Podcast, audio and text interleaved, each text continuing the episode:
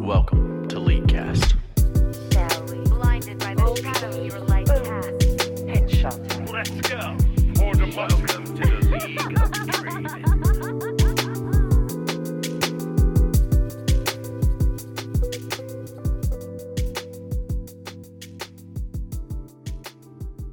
Hello and welcome to episode 624 of the Leaguecast podcast. I am your host Nick Cooper. Joining me is Aiden Rockharts Hello. and Colton Sweat. Woo, Nick is back. Yeah. I'm back. I am back. Um, before we uh, get into our weeks, we've got some uh, Leaguecast news, a decent about of a decent amount of new news. um, we'll maybe do bi-weekly slash trivia. We'll see uh, how the show is looking. We'll talk about the return of competitive league roundtable and finish up mail fight. Um, Aiden, how was your week? Mike was good. Um, still haven't played ranked, and I'm not planning on it. I think my life has been better uh, without it. Um, I've been really enjoying League though. Uh, from the little amount that I've played, I've played some normals with people. I've played some customs with people. Um, it's been really fun. The season seems great. Um, but yeah, I, I haven't played any ranked, and I feel pretty fucking good about it, uh, which is awesome. Uh, I've had more time to waste on stuff like Maple Story. uh, that's been fun. Um, and I also played through. I'm gonna say I played through the entire game of the game that you gifted Cold and I. Uh, Yeah. Forward Escape the Fold. Uh, I'm saying I played through the entire thing as in I beat a run on every character on like their first ability. I think that's fine. I think that's fine. Yeah, I, I might go back for their second ability at some point, but overall it was like really really good. Um, Yeah, it was like five bucks, so it wasn't. I think it was a little bit more than that. Um, but I just thought the the way that they did the sort of choose your path is like Yeah. super innovative.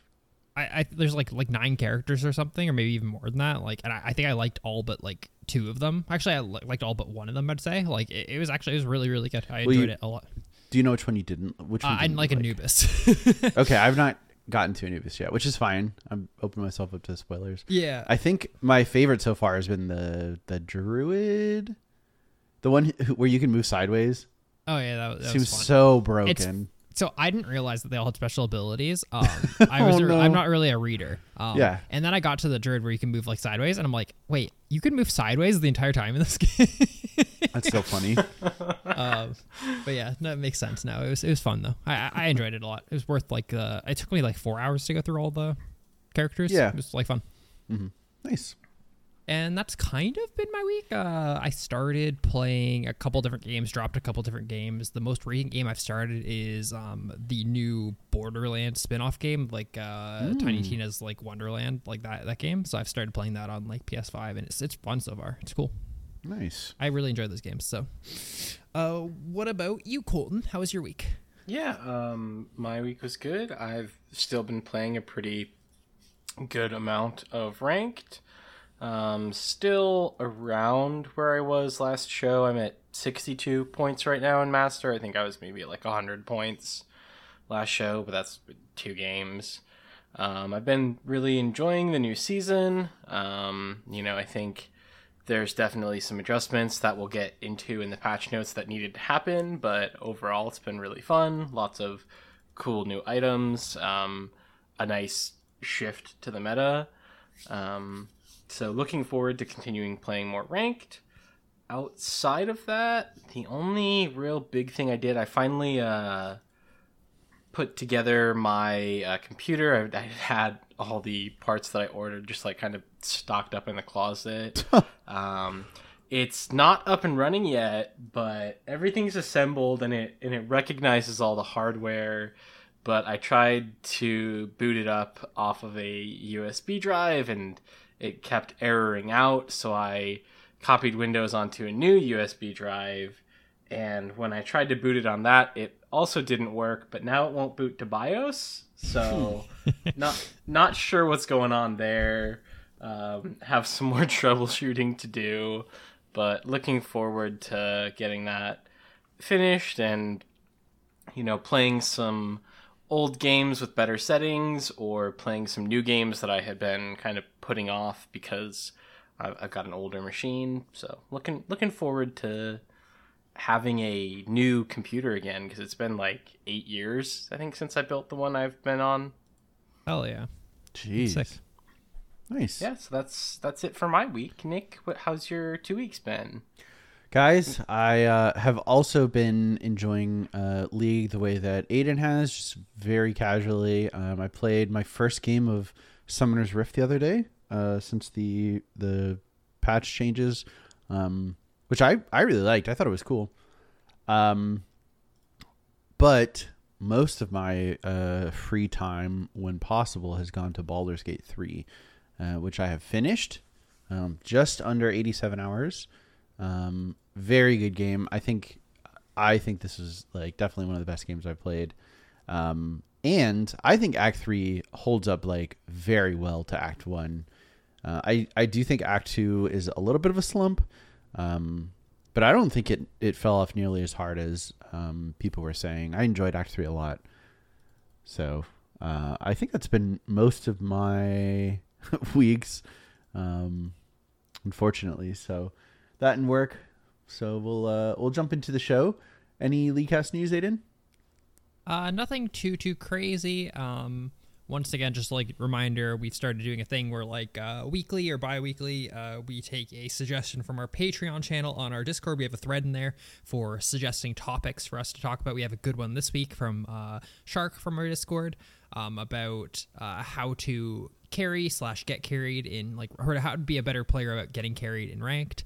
Uh, so we're going to talk about that a little bit this week. Um, so if you want to suggest those, you can go to discord.gg slash leaguecast and be, as long as you're a one dollar patron, you'll have access to that channel. Otherwise, um, replay not replay reviews, uh, op.gg reviews will start again at the end of this month.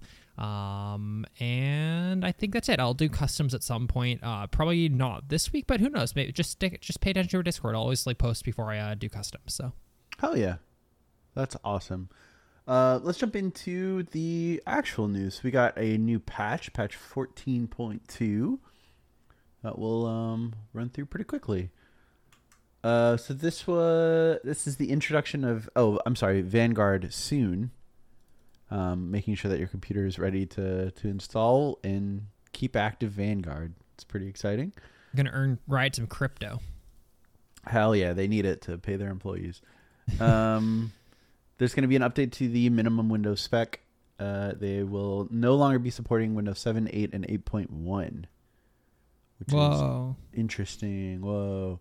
Uh, changes to the MMR and matchmaking, which is It's like pretty basic changes. It's pretty Yeah. well just that like, hey, part of the reason why people were getting so out of whack with their gains losses it was it was too hard to demote down to silver. Um, so Mm-hmm. they're gonna make it a little easier to demote down to silver, um, so that you don't end up in scenarios where you're perma gold four and then you eventually are getting like plus twenty minus thirty. So it's cool. Nice. Good change. Uh, happy with how patch 14.1 landed, except there's a little bit uh, too much damage in the game. Um, so they're going to try to reduce the burst back to 13.24 levels. Uh, but doing that will not be in the stat shard changes, which is up next.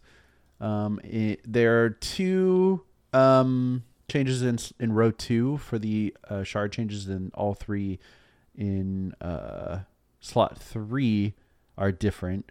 Um, in slot two, you're losing the armor and magic resist and getting move speed and bonus health based on level and their place, respectively. And then in row three, the bonus health gone, armor and magic resist gone. Instead, bonus health is replaced with flat base health, which is kind of nice. That's a lot, 65 as well. Mhm. Um, tenacity and slow resist instead of armor, and uh, more stacking bonus health instead of magic resist. I really like this. Yeah, I don't know how to feel about this. I, mean, I think it's like awesome. I, I think the only weird thing is I, th- I think it's really weird to have two of your three options be health in, in row three.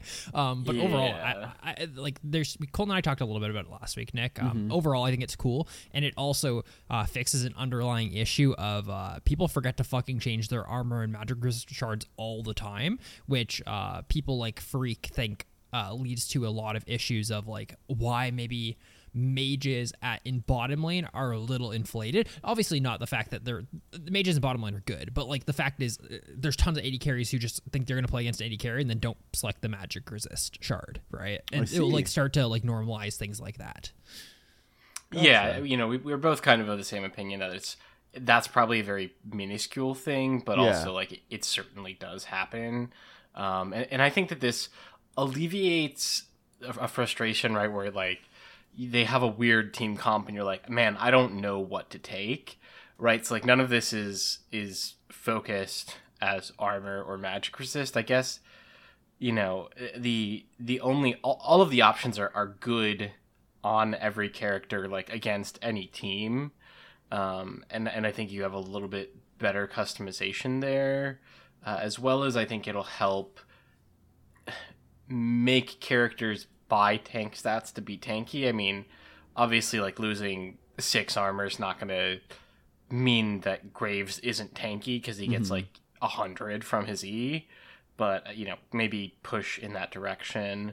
Uh, i do also really like the in the defensive tree like getting access to tenacity a different way if you don't want to go um, you know one of the trees that has it or if you're going to need like a lot of tenacity but they're an ad heavy team like I, I think you have a little bit more options here i'm excited to see how this plays out That's true. I guess yeah, you, you do get those uh those options added.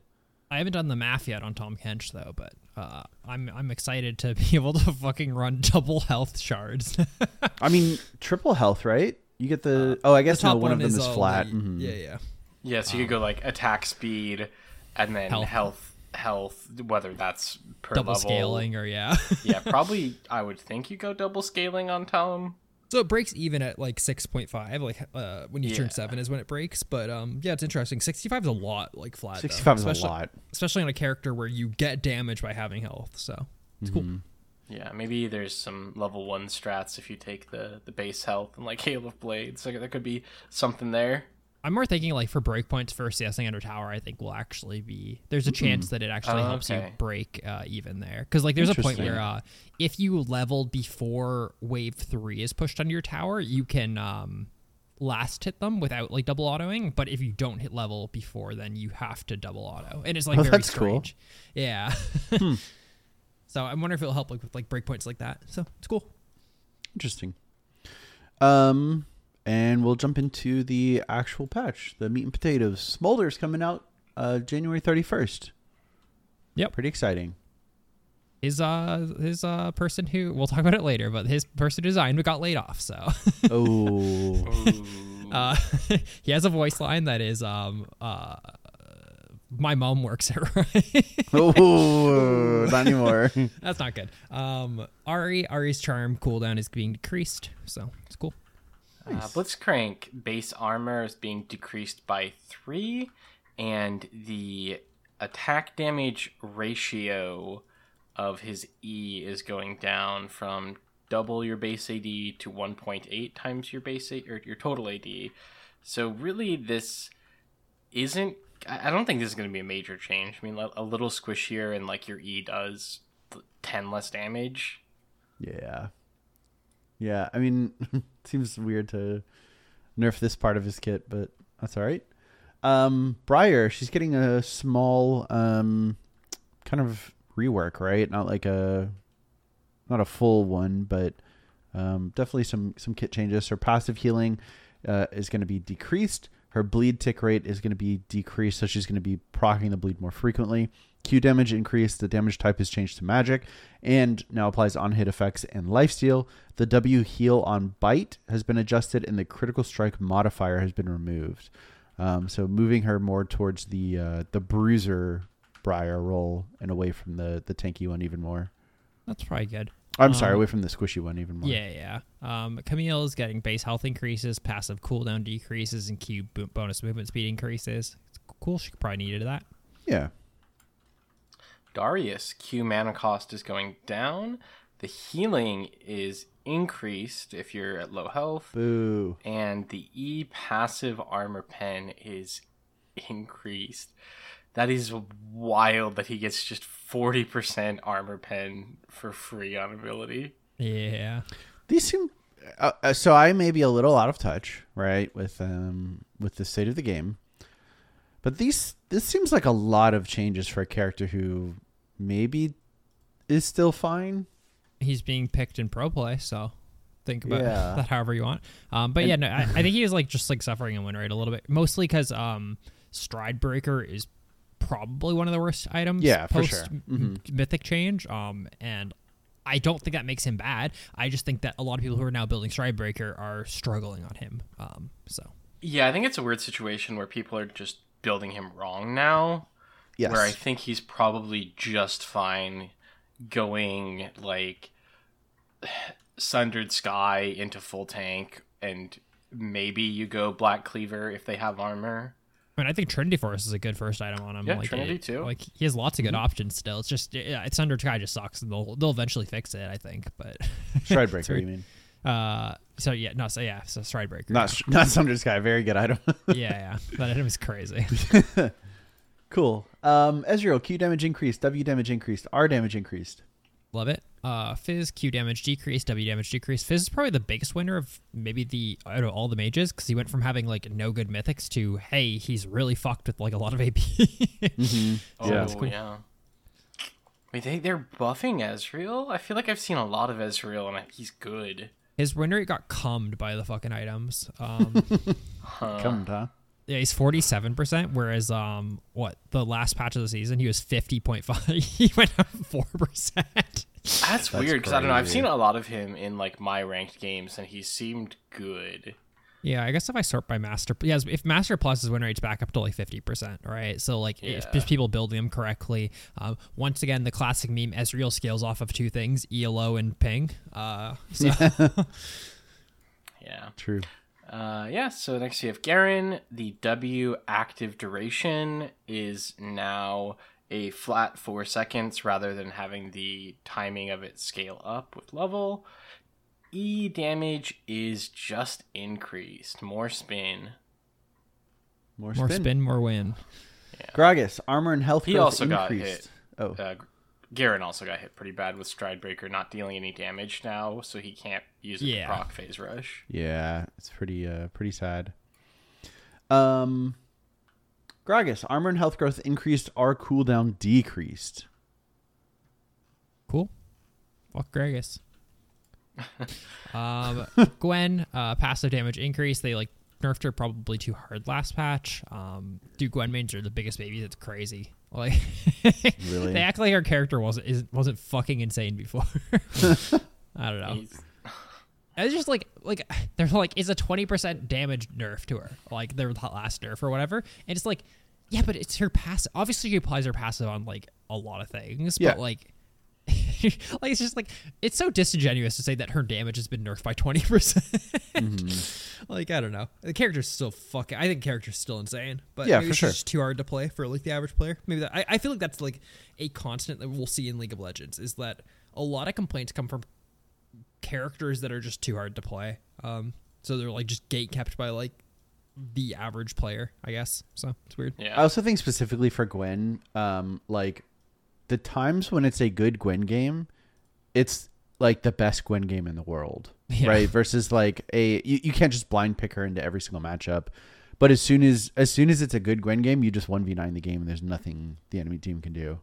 Yeah, it's just so hard for me to say like characters that are picked like like pr- not consistently, but like above average and like pro play. Like feels Mm-hmm. like they just should never be complained about. Yeah, like, I that's think the game is so trickle down, and like seeing characters picked at that level means like they have something to them, man. We'll talk about Hwei Yeah. in a fucking minute. Like Hwei's getting his fucking fourth set of buffs in a row, and guess what? Fucking BeryL played him support went like fucking fifteen Mm, crazy. something. I don't know, man. yeah. Yeah, I mean, Oh, here um, it is, right here. yeah. No, I was, I was. I thought that was a good transition transition. from- yeah. yeah. Speaking of characters who get uh, buffs because they're hard, Hwei, even though he's still super, he, I mean, he was super good. He's going to be even better now that they're buffing him. E cooldown is being decreased by three seconds at first level, down to one second at max rank. The fear duration when he EQs uh, now scales with level from one up to one and a half seconds. Before it was a flat one second. So uh, he's got his self peel up more often, and it's better. Yay! He wasn't safe enough. He wasn't safe enough e- nuking you from under his tower, under your tower. He's just gonna be like another K'Sante. Like I, I, the game is su- such in a weird, weird place where you have characters that are just like they're just too hard for the average player. Like I don't know. I think I'm all right at the game. Um, and fucking after his hotfix buff day one, I thought the character was above average. Um, and since then he's gotten three sets of buffs, right? Uh, and now we're seeing him picked in pro play where yeah, fucking BeryL picked him support uh, two games in a row against uh, uh, Fear X, and he went uh, six three and six, and then four one and twenty one, and it's like. I don't know, man. It just feels like maybe we shouldn't be buffing this character because, like, it, just because he has a low win rate doesn't mean he's. ba- His win rate is abysmal. Holy shit, dude, it's forty five percent. I also think he really suffers from the fact that like level one through three, he's just awful. Right? He's I, he he is terrible. he's he's worse than that. Like it, it, it is longer than than level three. Um, oh yeah, no, he's he's still bad before then, but like I think one through three, he's like absolutely fucking awful, terrible, like probably one of the worst characters in the game. Then like four through probably seven, he's not very good. But then like after eight onwards, he's just so fucking good. I I think he also suffers from the classic. Um, so it's weird. He's not. He's not actually. I don't think his master curve is that crazy. I think like if you play one game of him, he is. You're gonna suffer on him. But I think if, even if you play five games on him, he's not that complex of a character. Um, He's not. least- I- I'm, this is coming from someone who's played zero games of him. I've just like spoken to people who've played games on him. Like it, just looking at his win rate by games played, like he immediately after ten games played shoots up to like fifty three percent win rate. Right? It's like I don't know. I feel like his mastery curve isn't that hard. like No, the complexity is uh, a little overblown with the character, I think, um, because you're not choosing between nine abilities every time you cast an ability, if that makes sense. Like you're choosing between three. So, I, I mean, and they do similar things, right? Like you only have one damage amped ability, one utility amped ability, and one CC amped ability. Like Yeah, it- exactly, exactly. So there's like there is decision making, and he is a complex character compared to the average like league champion. Um, but you like when your Q is up, you have three options for damage, right? And sometimes you're gonna pick the right one, and sometimes you're gonna pick the wrong one, just because of like button inputs and and things like that. But for the, I mean, for the most part, you're doing the same combos every time. It's just he has a wider range of combos than most most champions do.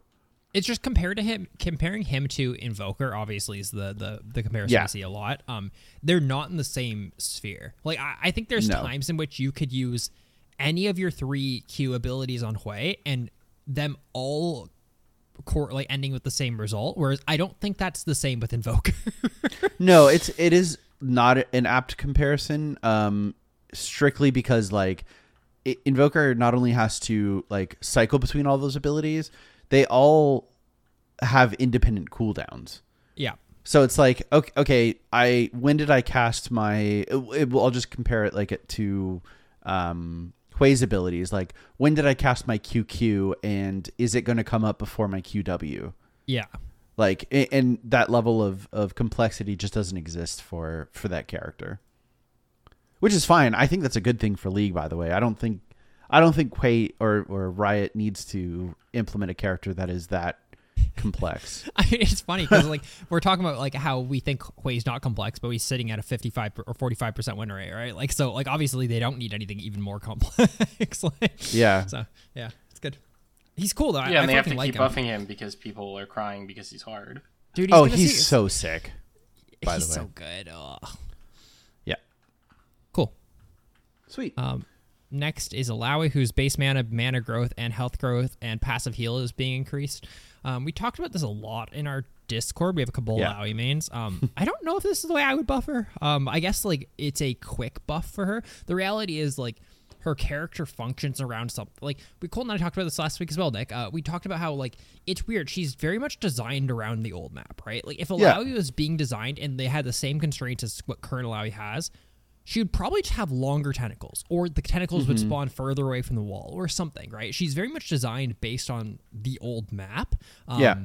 and to me at least, it seems like the solution would be designing her around the new map, right? Making her either, tentacles either hit longer or, as Colton like I think uh, suggested last patch, make them spawn 50 range away from walls now, uh, or spawn anywhere even. Um, Yeah. like, these are all things that you could do to make her functions to similar to how she used to. Um, but just giving her just stat buffs is is I guess a quick fix, but I don't know if this is going to change anything about her or what she struggles with.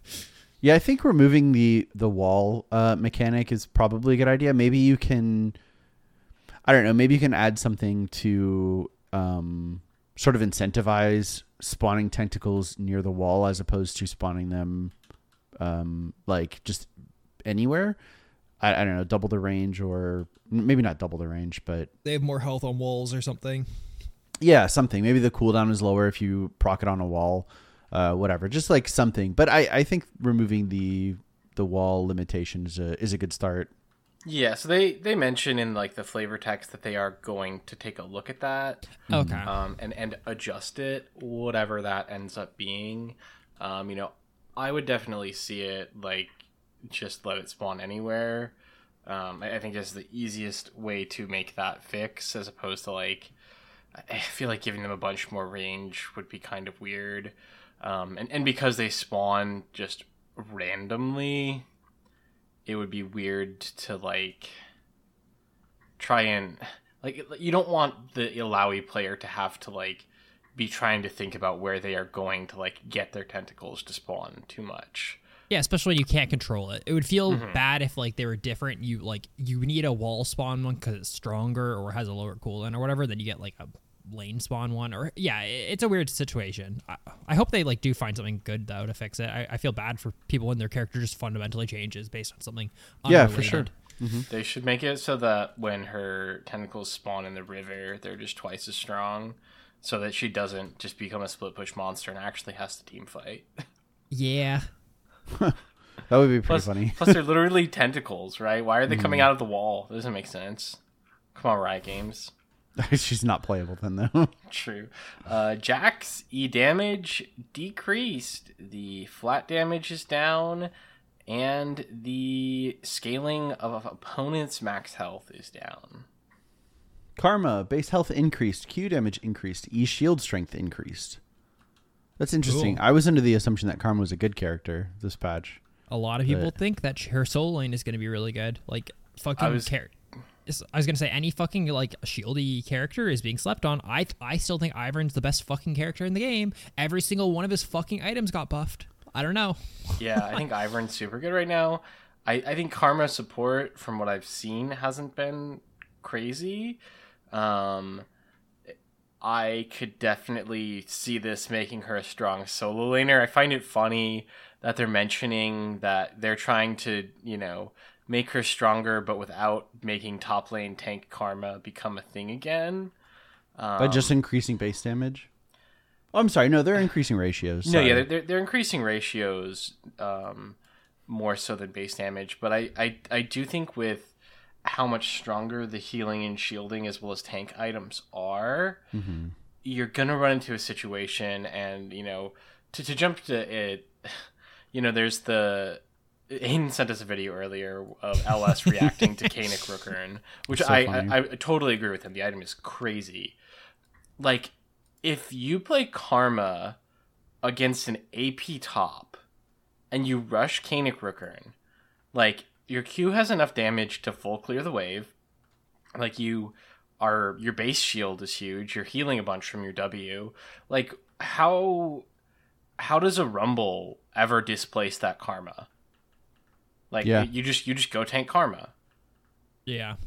Um, and, and I think you know that's gonna be just as effective in a solo lane, right? Like if you're gonna have a mage versus mage matchup, it's like cool. Like I could play a standard tank, or I could just play Karma, and I can go like Kaenic Rookern into you know like heal shield items, or I could go more AP after that. Like you have a lot of options, and I don't see how anyone's gonna like displace that as, a, as an AP character. Oh yeah. Um, cool. Next is Karthus. He's getting Q damage increase, W magic resist, uh, sorry, magic resist reduction increased. Um, I saw Vigar V2 playing some Karthus. He looks like fine, but I guess this is a pretty nice buff, so we'll see. Nice. Good. Uh, we have Rumble. Oh, speaking of Rumble, um, Q damage increased. E magic re- resist reduction decreased. Okay, it's, it's decreased on his Q, even though it says increased. Um, Oh, yeah, I was gonna say they're definitely nerfing him, right? Uh, okay. So Rumble nerfs. Yeah. Um, They yeah, lied. can't- Yeah, yeah. Uh, he's he's pretty strong right now. Um, I do think magic settings are really good to him, but like I think he he was fucked at the end of last season. He was like Yeah, so for good sure. for like 2 Mhm. months. Um, Shen is getting four base uh, attack damage, which is nice because like now you're building obviously like the Tiamat items. So that's actually like kind of that's actually a pretty decent like buff to him. It's cool. Teemo, E damage is decreased. The ratio is down by 5%. Base damage unchanged. Uh, R, Noxious traps. The charge time It's a big nerf. is 5 seconds longer per stack. So instead of 30, 25, 20, it's now 35, 30, 25. Hey, Teemo is very good. Cool. Uh, we've got some Twisted Fate changes. Wow. On his Can someone passive, explain this to me? Sorry, like I Yeah. read these earlier and I don't understand. All right, so on his passive, when he crits, he rolls an extra dice uh, that is weighted more towards one than six, um, and I believe his current dice is weighted more towards six than one. So the way that reads to me is that he last hits minions, he gets randomly one to six gold, right? Obviously weighted toward more towards six, right? That's still how Okay. that works. Um, Yeah. So if he crits and last hits a minion, it gets plus one through six plus another one through six that's weighted more towards like one. So he's probably gonna get getting like, I guess seven on average, right? Because it's two dice. Um. Yeah, Okay. well, I mean, so I, I think the yeah, it's it, it, it would depend how much that's weighted. Is is the first roll weighted more towards six? Really, it is. Yeah. Okay, so I mean, yeah, like if it's if the weighting is equal, then he would yeah on crits average seven seven. gold. Yeah, Yeah. and seven's the on most base common. attacks, he'd average what like four probably. Is that like I I understand this isn't like obviously like this gets him like what like 400 gold like by mid game normally. Um, like what a weird system though where critting crit last hitting a minion gives you more gold than not crit last hitting a minion. Isn't that weird? it is really weird. I, I mean, it, I guess it's to, to support AD Twisted Fate. But it's still like My- a chance. It's a chance to proc another two chance system. My Yeah. other th- issue with it is that it's just like not going to really affect you because you're probably not getting significant crit strike until like 20 minutes in the game. But also, Yeah. I doesn't current um, AD Twisted Fate build more like attack speed on hit? you build on hit, yeah. crit. That- At that's least a with- real weird one. Yeah, I mean, previously you'd build Guinsoo's and then lock yourself out of crit entirely. That it obviously doesn't work that way anymore. But I mean, if if you're going like Bork, Guinsoo's, whatever, A- Like, what- Assuming the values here are enough, Nick, you probably just go like static into like actually like a, I could a see fast static, attack yeah. speeding a sta- attack speed crit build, right? Like, Mm-hmm. or maybe honestly just like you just if you're gonna play him AD, which we don't know if like it's good enough or not, you maybe just build him like an AD carry. Like you don't even just go fast attack speed. Yeah, you go, that's like true. IE and shit because there's like AD ratios now. Uh, it's not just crit ratio. yeah, It's- that's fair. Yeah. I mean, I could definitely see him doing like a Stormrazor into like if you go like double energize like Storm Razor, Statikk Shiv, IE potentially. yeah. I'm I'm interested to see where it goes. So yeah, okay, they they added this weird passive, uh, and then what Q, W, and E all got AD ratios. Yes, Well, I think E already had one. No, W no. is getting a crit strike multiplier rather than an AD ratio. And his I think team it already have had AD. Yeah. Um, and then E, the on hit damage has an AD ratio now. Oh, oh, it also um Oh, attack speed's up. Works on turrets as well with reduced effectiveness. That's Which is a nice change. Good. Yeah, Oh, and his he he starts with it uh stacked when he spawns. Oh, that's sick, dude. That's a fucking really nice slap quote. chop TF. yeah, or just yeah, like right, like you respawn, you can just immediately like alt somewhere, and not have to like, oh wait, let me auto wolf three times to get my stack deck. It is Okay, so- re- if if League were a 2023 game, when you died and came back to life, all your cooldowns would just be reset minus your ultimate, right? Yeah, dude, fucking Colton slap chop chop TF tomorrow. Um, like so you you build them full crit with Stormrazor. Um, uh, Shiv. maybe if you can fit Voltaic in, you do that as well. Probably you, can you? You fucking have your stack deck immediately. You spawn. You lock blue card alt in somewhere. Your blue card hits for 120 plus 100% AD, uh, plus 150% AP, plus it gets in, uh, in the damage. That damage is crit, increased by 57% uh, rate because you're gonna crit. Dude, it's pretty. That's a big burst.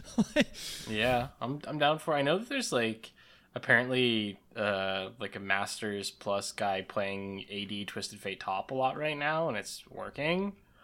Um, so yeah, interested to see how this works out. I I don't know uh why they decided that TF needed to be able to build AD again, but hey, it's it's cool. that guy. that guy's the reason.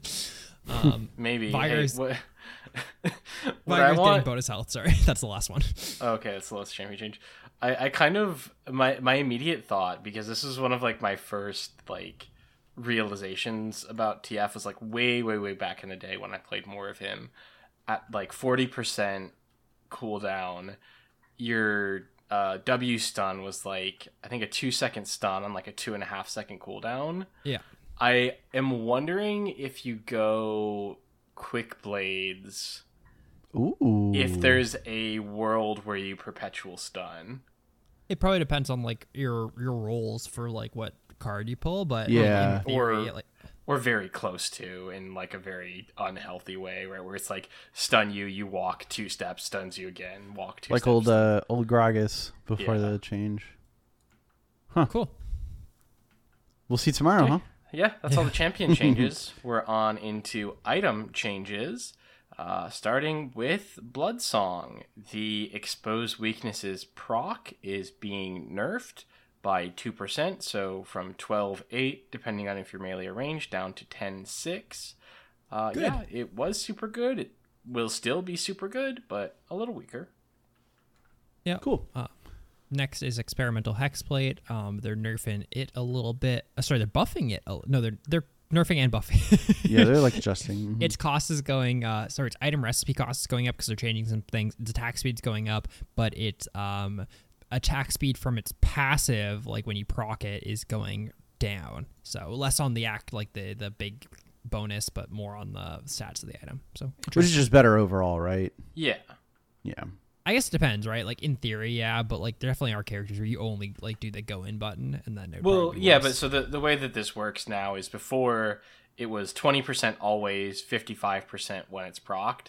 Now it's 25% always, 55% when it's i guess yeah no matter what you're not getting more or less so yeah, yeah, that's fair. right. So it's it's just always more attack speed.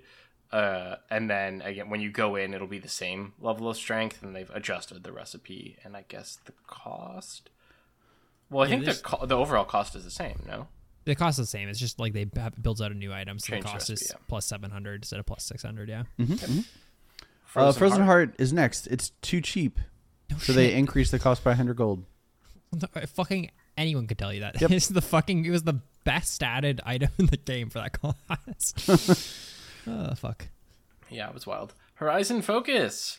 Uh, the range requirement is going down from 700 down to 600, and the area of effect in which it reveals opponents is being increased by 200 units. So just straight buffs. I don't. What's the point of the item? The I, I feel like the point of the item is to like thematically um hit someone with a long range skill shot to make your subsequent long range skill shots easier to hit because you have vision of them and they take increased damage, right? Is it only on skill shots or is it any ability? Uh it is only uh it's only on skill shots. Um I, I mean I'm not familiar with the item I don't think Like- it is anymore. since the change. Uh but it it also procced if you Stun them, impaired yeah. someone's movement. Which they took that away. They did, okay. Okay. So the current way it works is just dealing ability damage to a champion at 700 or more units from the cast position. Hmm. Which that's makes me question like if I zillion bomb somebody but then they walk closer to where I threw it, do they avoid that proc? I think so. I- It's just like my, my issue is like this item is the to me was the oh you hit them from like long range item and it like does more damage. Annie Q is over 600 range. Yeah, we that's, call that's Annie my, Q a long range ability. That's I my would- issue. Note that now. Like, it- at 600 range, it's just don't be a melee character, right? Yeah, it's just weird. I, I don't know. It's just strange to me, but maybe I'm just nitpicky. Yeah, I don't know. Uh, Phantom Dancer, they are making it build out of Zeal again instead of the. They had changed the recipe and now they're making it go back to. Cool. Rift People Maker got sorry. really fucking angry that Phantom Dancer doesn't build out of Zeal anymore, or didn't build out of Zeal anymore, which I felt was so weird. Like people are up in arms about this on on Reddit. Yeah, this is a better build path now though. Yeah, I mean it's definitely better, but I I don't know. Like, it if there was just a component that didn't build into the final item anymore, that just seems like such a weird thing to be angry about. Yeah. Uh, Riftmaker is getting increased by a thou- uh, 100 gold. thousand would be crazy, yeah. Uh, Steel Sigil is getting uh, reduced by uh, 100 gold, which makes sense. So that's good. Nice. Um, Storm Surge, less uh, AP on the item and less damage on the proc. So nerfed item. Nice. Do you guys feel like Storm Surge is a good item? I feel like it's kind of bait. It's good. Uh, like it's definitely good. It's definitely overhyped. Like it's still overrated, and it can be good and overrated at the same time. It's just like a very like a hundred AP, ten magic pen, five movement speed, good passive that you proc pretty consistently. Like it's just well statted, builds really well. Fucking it builds out an alternator, which maybe is the best mid. Like what's the middle tier called? Epic items. Uh, might be the best epic mage item in the game right now. Like I don't know. It's just like well put together. I guess. That's fair. I guess that, and if the um, my issue with it currently is that I feel like you just usually kill the person that you want to proc it on. Yeah. Um, but if damage is going to be a little bit lower, like burst overall, which is what Riot has stated they want to, maybe the value of this item goes up because you can proc it more consistently without actually killing someone. Yeah, and I mean, right? Don't you get the you get the bonus gold from it if you kill them before it pops? Yeah, but I mean, thirty bonus gold. I feel like is not like that's not the reason you're buying collector, right? Yeah, I get- no. I guess the better way to think about it is like looking at the comparison to its most direct item, which would be uh, Shadowflame. Um, where That's like fair. you're they're very similarly statted. Uh, Storm Surge has 20 less AP, uh, but has movement speed on it. Um, but Shadowflame had, and the, the big difference really is the actives and what they do. Whereas Storm Surge is like this big burst that you can do every 30 seconds or so. Whereas Shadowflame is more consistent damage that you can do under con- like it's conditional Yeah. though. Um, so they're they're interesting. It's like there's a comparison there, and I think the fact that you could actually have to make comparisons and consider what's better is like means they're probably both good for the game. Mm-hmm. That's fair. Cool. Yep. Up next, Stridebreaker. The attack speed is up by 5%. The cost is down by a 100. They have not done anything to change its active. Just feels weird that it doesn't deal damage because I don't think the damage is what made the item strong before. Right? Yeah. It's like it I never looked at Stridebreaker and was like, fuck, that like the item by itself did so much damage to me. I mean, I, I think the idea is less so like the damage is OP. It's more the fact that they they wanted to differentiate it from the fact that they're adding three Tiamat active items to the game. Um, Phreak's talked about it on his patch previews a little bit. That like he's considering making Stridebreaker just a Tiamat item, right? Change its build path, um, and then add it to that pool. But the reality is, like, do we need four Tiamat items? Uh, maybe not. But like the idea, obviously, is you don't just want Stridebreaker to be another. Oh, you press this button, it does AOE damage to people around you. Yeah, I guess. My I'm only thought on that is I could also see a world where they give it right the one true damage treatment, so that characters who rely on it for like a phase rush or electrocute combo still get that. Yeah. Cool. Um, support items. You can no longer stack support items. They are uh, adding. They're removing it from the game. Um, the way that it's going to work is that your gold penalty for support items is uh, now global for your team. So if both you have support items, you guys both add to that support item penalty together. Um, so it is un unusable. Uh, this is their n- new arbitrary rule to fix it. Um, I'm happy that they're getting rid of it, but like I do think I do hate arbitrary rules. This is going to add to the laundry list of things that you just have to know that don't work in League of Legends. Um, and guess what? Now you can now troll people. So if uh, I want, I can go into my game, and if my teammates are being bastards, I can build fucking a support item and just farm a wave, and then my team doesn't. That is hilarious. Uh, and I probably won't get banned for it either because I just don't know. That's so funny, actually. So- hey, go, go try that out in your rank games. I'm I'm very confused what it means by this. So you're saying So th- let's just say, like in 20 minutes, Cold, I'm allowed to CS 70 minions. I'm, this should make up a number, right? Um, as a support, uh huh. as a support. But if my AD carry also buys it, you can both CS 70 total together. Currently, Or if all five of you buy it, then it's still 70. Like, yeah. Yeah. the total is 70. Mhm. Yeah, Yeah. but so if I am a top laner and I buy it, I'm not trolling my whole team. I'm just trolling myself. No, because it is a team wide 70 total. Yeah. As soon as Any- you CS enough, you and the support won't be able to get like extra gold from it. Mm-hmm. Yeah, right. So, so no, yes. Like I, I buy this item. Like me and the support will get the debuff penalty. Yeah. Sure, but like my mid laner is not going to get a penalty No. because of this. I- Is what I thought. You Unless were they buy unless they buy a, a support item. Yeah, no, I'm just Yeah. saying, like, in theory, you as a top laner could just make your support get less gold, or your AD carry, whoever buys this item. Yeah, so. he, he did it. Yeah, early on. Yeah, it's just I don't know. I just hate arbitrary rules, but either way, it's good that it's out of the game. So Definitely, it was, I- it was guess- way too strong. I guess their main thing is like fuck. They don't want to just ruin. It, it sucks when your item or character or whatever gets nerfed from shit like this. Um, like for example, if they just had to nerf the support item because people are doing this, that would be bad. It would feel bad for support players. So this is their way of uh, not having to nerf the item, but still creating a rule. But I don't know. It's it's ugly. Yeah. Uh, bounty adjustments. Um. So I, bounties will be improve an edge case where players on the losing team can get an undeserved bounty, um, due to accumulating a large amount of CS without dying. Okay, Oh, so it's the games where your team is losing, but you're like up a but you still have it. CS. Yeah. So you get a bounty. So it's gonna be less of those. That's cool. Cool. Um, Infernal Drake, the ability haste per Infernal Cinder, Cinder is getting doubled because that the, it- it's literally the most resident sleeper map on the fucking game. Other than the movement, you get the movement speed from the cinders. That's kind of fun, but the actual like haste that you get is fucking negligible. Yeah, it's it's wild because it's so fun to collect them, but Yeah. it also just does nothing. Yeah, it seems. Uh, it seems. I, I I had no noticeable impact in the one game that I played with it. It just. I don't know. It felt like it it felt like I was playing Bard for a bit, but that was it. Mm-hmm. I don't know. I feel like I've. There's been a couple times where I've had like 60, 70, 80 cinders.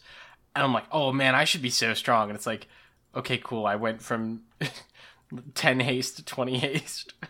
yeah, like yeah, cool. Yeah, it- it's fun yeah. that you can't see the modifier either. I like that. Yeah, you can't see the ratios or anything. I, I was trying to find it. I'm also like trying to just look up like the ratio because I know it uh, scales like um inverse, like not inversely, but like if you have one, let's just say it gives you 0.6 ability haste, right, and then 2 gives you 0.5 ability haste. I know like your 30th one gives you like 0.00000. Oh, cool. So Like- it's like it's linear too, It's or not linear. I'm sorry, uh, Like- exponential. like yeah, reverse But, like, exponential, I reverse, guess. mhm. Yeah. Um. So I wish I could find that, but also that's just impossible to find as well, and it's not in game either. It's not on the wiki. So I mean, why would it be? That's not important to know. Talking about things that aren't in the game, uh, and Nice. going back to Horizon focus, I want to complain about how uh, ability ranges aren't default in the game. So when I see that oh abilities uh, that deal you know damage at a range over 700 or 600, oh let me let me go to the improved details of my ability to see what the oh no I can't. It's just not there.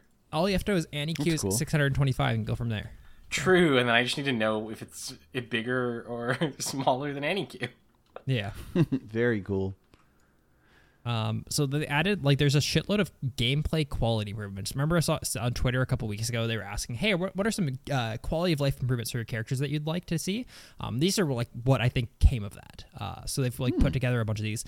Uh, I don't think we need to um, go through these individually, but th- some of them are pretty big changes, right? Like some of them are just buffs. Is like the reality. Like Trundle Q has 25 bonus range. Like that's just a buff, but like Yeah, that is just a buff. Um, but either way, it's cool. Uh, a- lot of these changes will probably make your character feel better. Like a great example of one that would make your character feel better is Cho'Gath R now grants 2.5 cast range per stack, which doesn't sound like a lot, but hey, if you have 10 stacks of Cho'Gath ult, it's 25 range on your ult, which feels pretty good, I'm sure. So it's cool.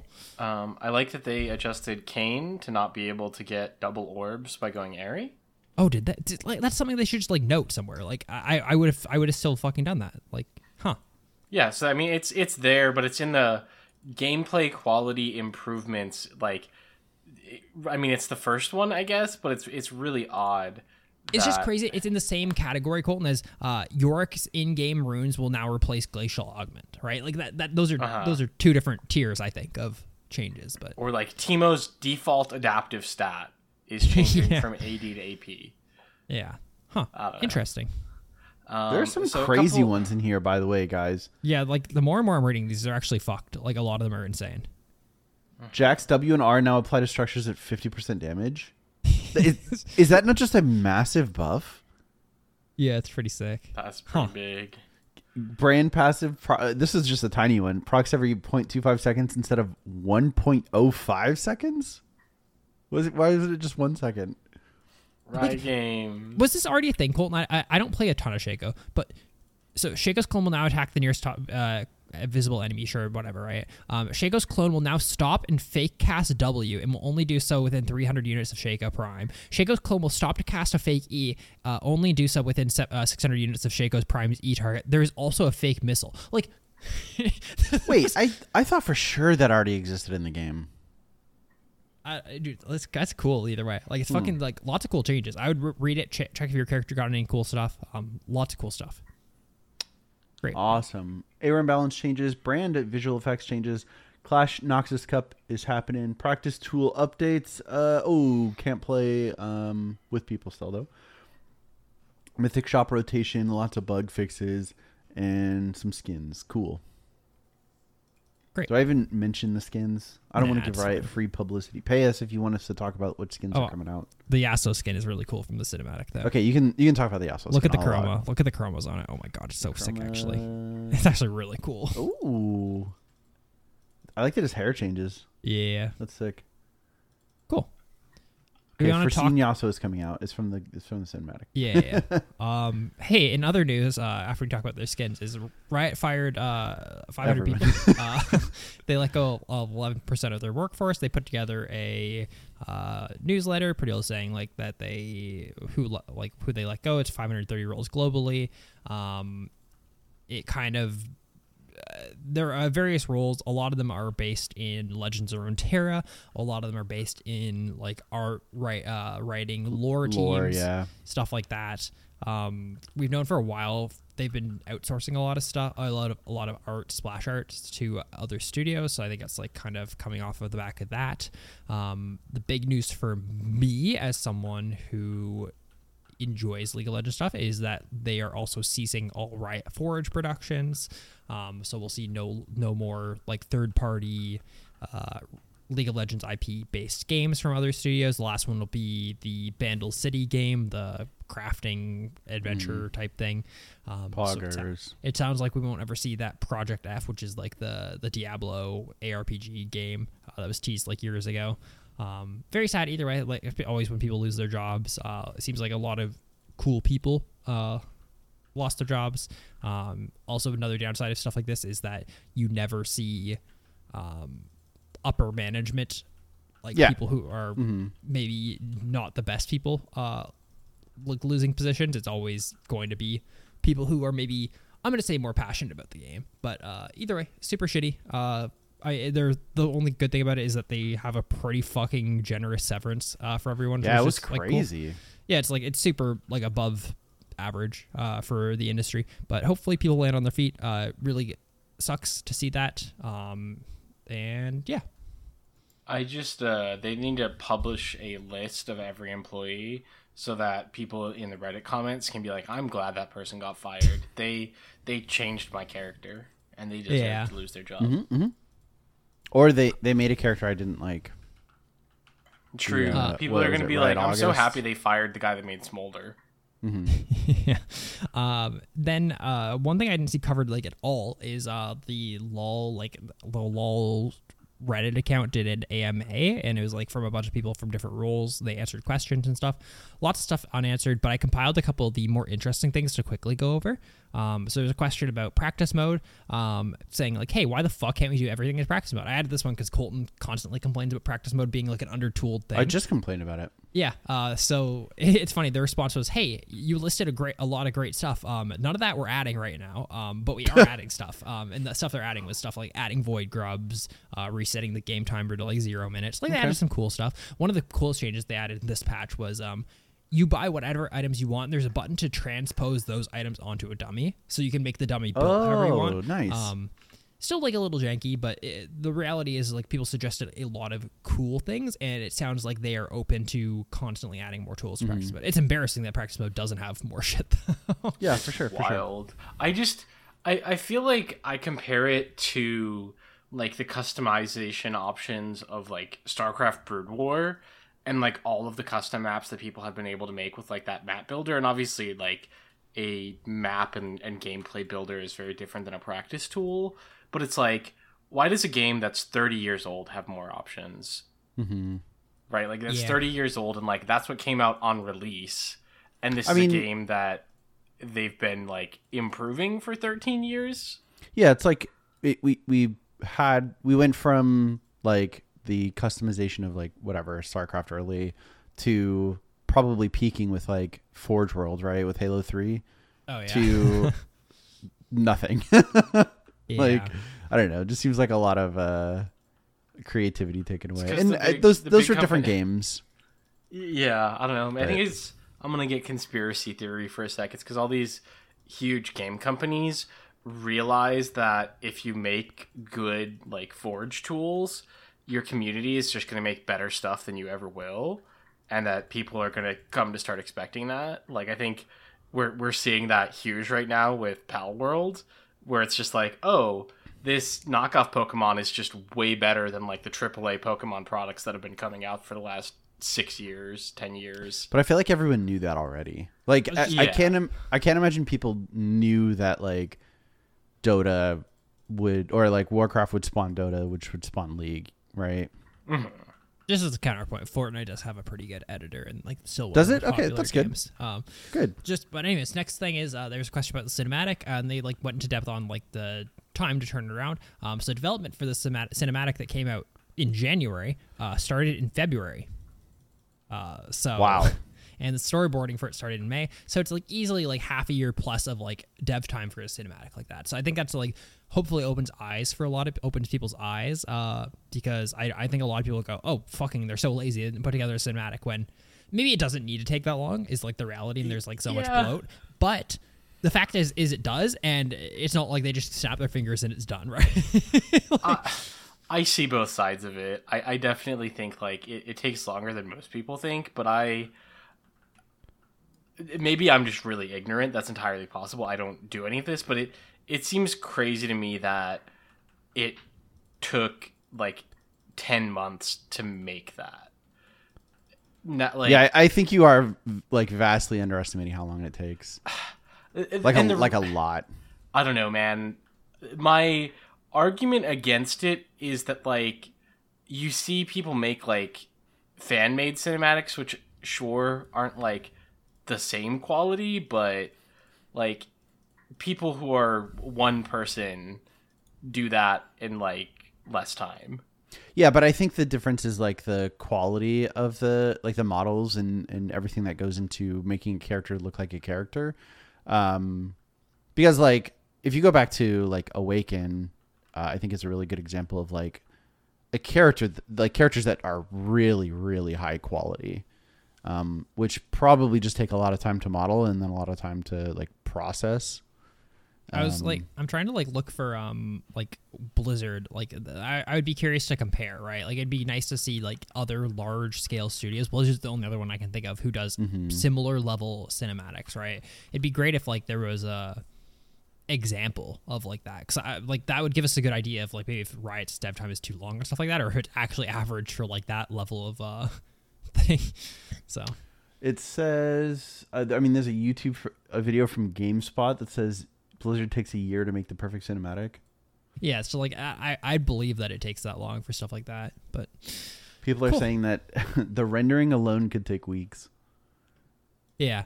Um, cool. Next one is uh, there's a question about rotating game modes. Their answer was pretty well. Hey, there's going to be there's still going to be downtime between rotating game modes, um, but there'll be less. So like we'll only have like a couple week breaks between rotating game modes this year. So that's like fun. I'm very excited for that. Um, there's still there's a question about announcer packs. Um, their answer was that hey, we're still exploring announcer packs. Uh, the main issue that running into is that localization is like an issue, um, which is interesting to me because I, I'm curious that if they just do a character announcer pack, they already have the character vo- like localized. Like I would assume, assuming they have the voice actors still on hand for them. Um, I was also thinking about this. Like people wanted like caster announcer packs and stuff. I f- still feel like that's a bad idea. Like I feel like tying yourself to any you? personality is never good. I mean, people can do whatever like they want is like the issue, right? If you have ex caster who then commits a crime or something, right? Like I, I think that's something that is never a smart business move to put in your game, right? Like that's my issue with like stuff like that. So I was like, I, I just I was th- thinking more about that. Like it's I, like I guess my argument would be like the I imagine the profit from getting like from the total would outweigh the negatives of like one person hap like one person I don't I don't know let's say like Phreak to something freaky right yeah. it like it probably is worth it to have every other like League of Legends personality plus champions or whatever and just refund like oh Phreak did something bad well we're going to refund all the Phreak announcer packs and remove it from Yeah, game. and like they could also very easily, if they don't want to do a refund, instead just be like, "Hey, we're getting rid of the Phreak announcer pack. We've given you a store credit for any one announcer pack. Right? We're Yeah, keeping I- your money." I, I just think that like as a business, I think it's smarter in this landscape to try to stay away from things like that the more and more you can. Like whereas that's something Yeah. I that guess, when yeah. these got brought up like years ago, I very much was for oh yeah, there's no reason why they shouldn't do this. Mm-hmm. Just uh, Yeah. something that's like come to like in the in the past couple of years at least has like come to my like forefront in my thoughts. So, yeah that's fair I can see that, but I, I feel like the level of association of like X person to your brand doesn't really change much if you add an announcer pack. Like, with or without a Phreak announcer pack, like, if Phreak does something freaky, like, that's gonna tie to League of Legends in a somewhat significant way. And, like, depending on how involved the person is, right? Like, if a current pro player did something or like a former pro player, like, sure, all those things point a little bit at League of Legends, but I, I don't feel like it, it significantly changes that equation if it's like, oh, this person has their own announcer pack, right? Like if if I found out that like the voice actor for Darius, you know, did something, I wouldn't be like, oh man, League of Legends, such a bad company hired that guy. It's like, okay, that I also think it's disassociated though if it's like a character is is my main thing, right? Like versus like a person. Um, also, I, I would love to name the episode "Phreak Does Something Freaky," but I'm not going to do that. no i don't think that's a good idea Um, so we're gonna stick stay away from that one. Uh, next one was about Smurfs. It was pretty well like someone complaining about like there's Smurfs in my game, um, and they pretty well said, "Hey, we're okay with Smurfs. Uh, we we think it's okay that if you Good. want to make a second account, uh, you're more than welcome to." Uh, that being said, that we need to work on things like the initial placement of Smurfs, like where they get placed based on like their their level of play. Um, Smurf detection. So like maybe we need to re-add a Smurf queue so we place them against uh, similar people of similar skill level. Um, we need to work on things of like how long does it take someone to get their true rank, right? It's one thing that if a Smurf like smashes smashes through 20 games to get to diamond or whatever versus a smurf who has to just shit on people for 100 games to get to diamond right those are all different things that will change the perception of how this is uh, is dealt with that being said we're cool with smurfs uh, so i think that's nice to hear Yeah, I, I agree. I think like there's nothing I don't know absolutely horrible with smurfing as long as the Smurfs get to where they should be like relatively quickly. Yeah. Uh, also, just I guess kind of related to that, I was gonna just like grab our bi-weekly from down there, like our second one, um, because I think it's kind of ties in. Uh, related to it is uh, Riot's considering bringing back Duo Queue to Master, um, Please. which I think is interesting. Um, they did specifically say Master, so to me that reads as not in Grandmaster Challenger, which I think just creates the same issue Yep. again. Um, but I guess for like it adds another 4,000 people or whatever per server that can do a queue, um, which I guess is an improvement, but still, it's a weird change. Uh, I would still love it though. Um, I mean, yeah, like as as people who are actually affected by this, we would all want to see this change. I see no reason why, like, if you're gonna do master, might as well do GM. I I can still see a little bit of the argument of like why you don't want that in challenger. I think it's not really a huge deal. My other issue with it is that it is another situation where you get a disconnect between MMR and actual rank. Um, so, like, I played last week against Qtpie, who was duoing uh, like with his support. So it's like former pro player and whoever his support. I, I have no idea who it was, but right, like it, theoretically, let's say it's like him, him and another former pro can duo together because they're both Diamond One, playing in this like 200 point lobby. Like why why is that allowed? Yeah, for sure. There's there's issues with it. With it. Uh, that being said, I, I think my immediate perspective is, hey, I would probably be playing ranked right now if I could play with people. So, so I don't. We'll see. Um, next part of their AMA was about the partner program. A, a big content creator said, said, "Hey, when can I apply for your partner program?" Um, uh, we've we've gone through this a couple times. Uh, last time we went to their partner program page, uh, we did this in 2013. It said, "Hey, applications will open in 2021." Um, they've since updated that now to saying applications will open in 2024. So that's a that's a that's positive. Um, so that's cool. Um, so hopefully they open that again because I think the partner program is a good idea. I just think it's like pretty poorly handled right now. Yeah. Um, next is about League of Legends 2. Uh, they said, hey, when are we getting League of Legends 2? It's a long answer. And they pretty said, hey, like, honestly, if we consider like big updates to the game, we I would say we're on League of Legends like four. Um, that being said, if we ever were, if it ever made more sense for us to create a new title rather than continuous up, updating the game, uh, we would do that. Um, so this kind of kills my idea of them announcing League of Legends 2 and like for their 15th anniversary. That being said, I'm still gonna assume they're gonna announce League of Legends 2 for their 15th anniversary. So Yeah, this was just a psycho. yeah. Um, but it's cool. And then last but not least that I pulled from there, there's lots of answers. Go feel free to check out the Reddit thread. Um, a lot of them are kind of boring though, in my opinion. Um, is uh, there was a lot of questions about custom skins uh, and the Vanguard system kind of killing custom skins skins in that community. And it seems like there's been reports that a lot of those just got deleted from like moderators on the subreddit. So interesting. So we'll see where that goes. Um, I personally am not like someone who uses like custom skin mods. I've used them once uh, or twice maybe. Um, and I like them, but also it's not really something I'm into. That being said, it probably sucks if you're like a content creator and it kind of kills your whole thing. Fucking uh, skin spotlights is getting fucked off this, and it's crazy. Yeah. This is like the fifth time that we've seen someone who like does a I'm gonna say a service. They're making a living off it. Don't get me wrong. They're, they're they're benefiting from it, but does something that the the general League of Legends community benefits from. For example, Skin Spotlights makes a video for every skin that comes out to League of Legends, showcases it off, shows showcases all their abilities um, on his YouTube channel, right? Um, I would say a large percentage of people Google uh, skins when before they buy them, and Yeah. they are removing his ability to that, right? Because he uses a modded version of League of Legends client to like uh, go into it, like view stuff, yada yada yada.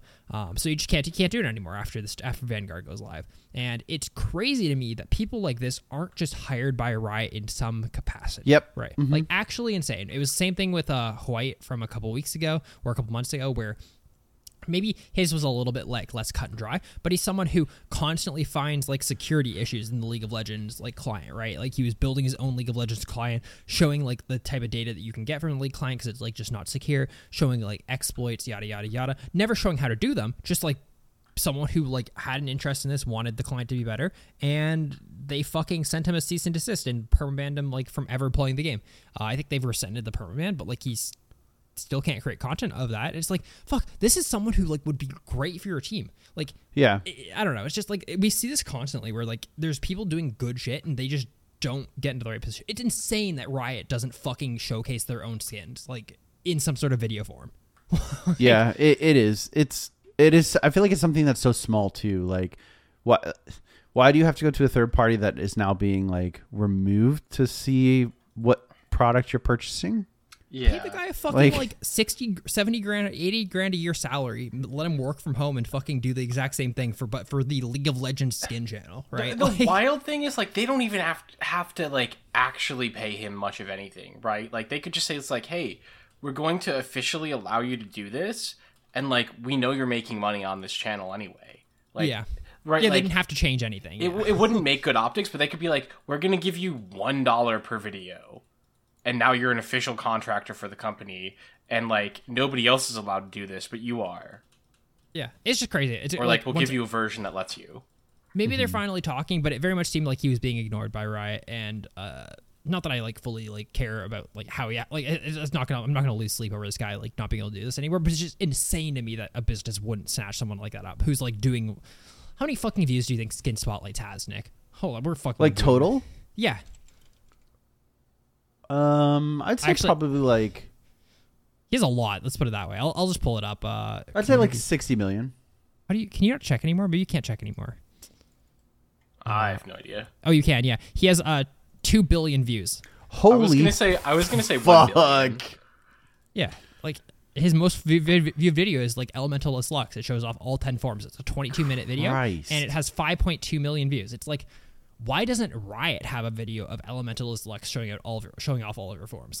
Dude, that's so insane. because like the opposite side of this is like okay, so let's say Riot just doesn't do this, right? Yeah. Doesn't that just cut into their their skin sales? I mean, sure, almost certainly. Like, so why why would you not want to put out this content that is like, let's be honest, pretty fucking low effort for what it is? Yeah, Because like it doesn't have to be higher for content, and people want to see it, so they can spend money.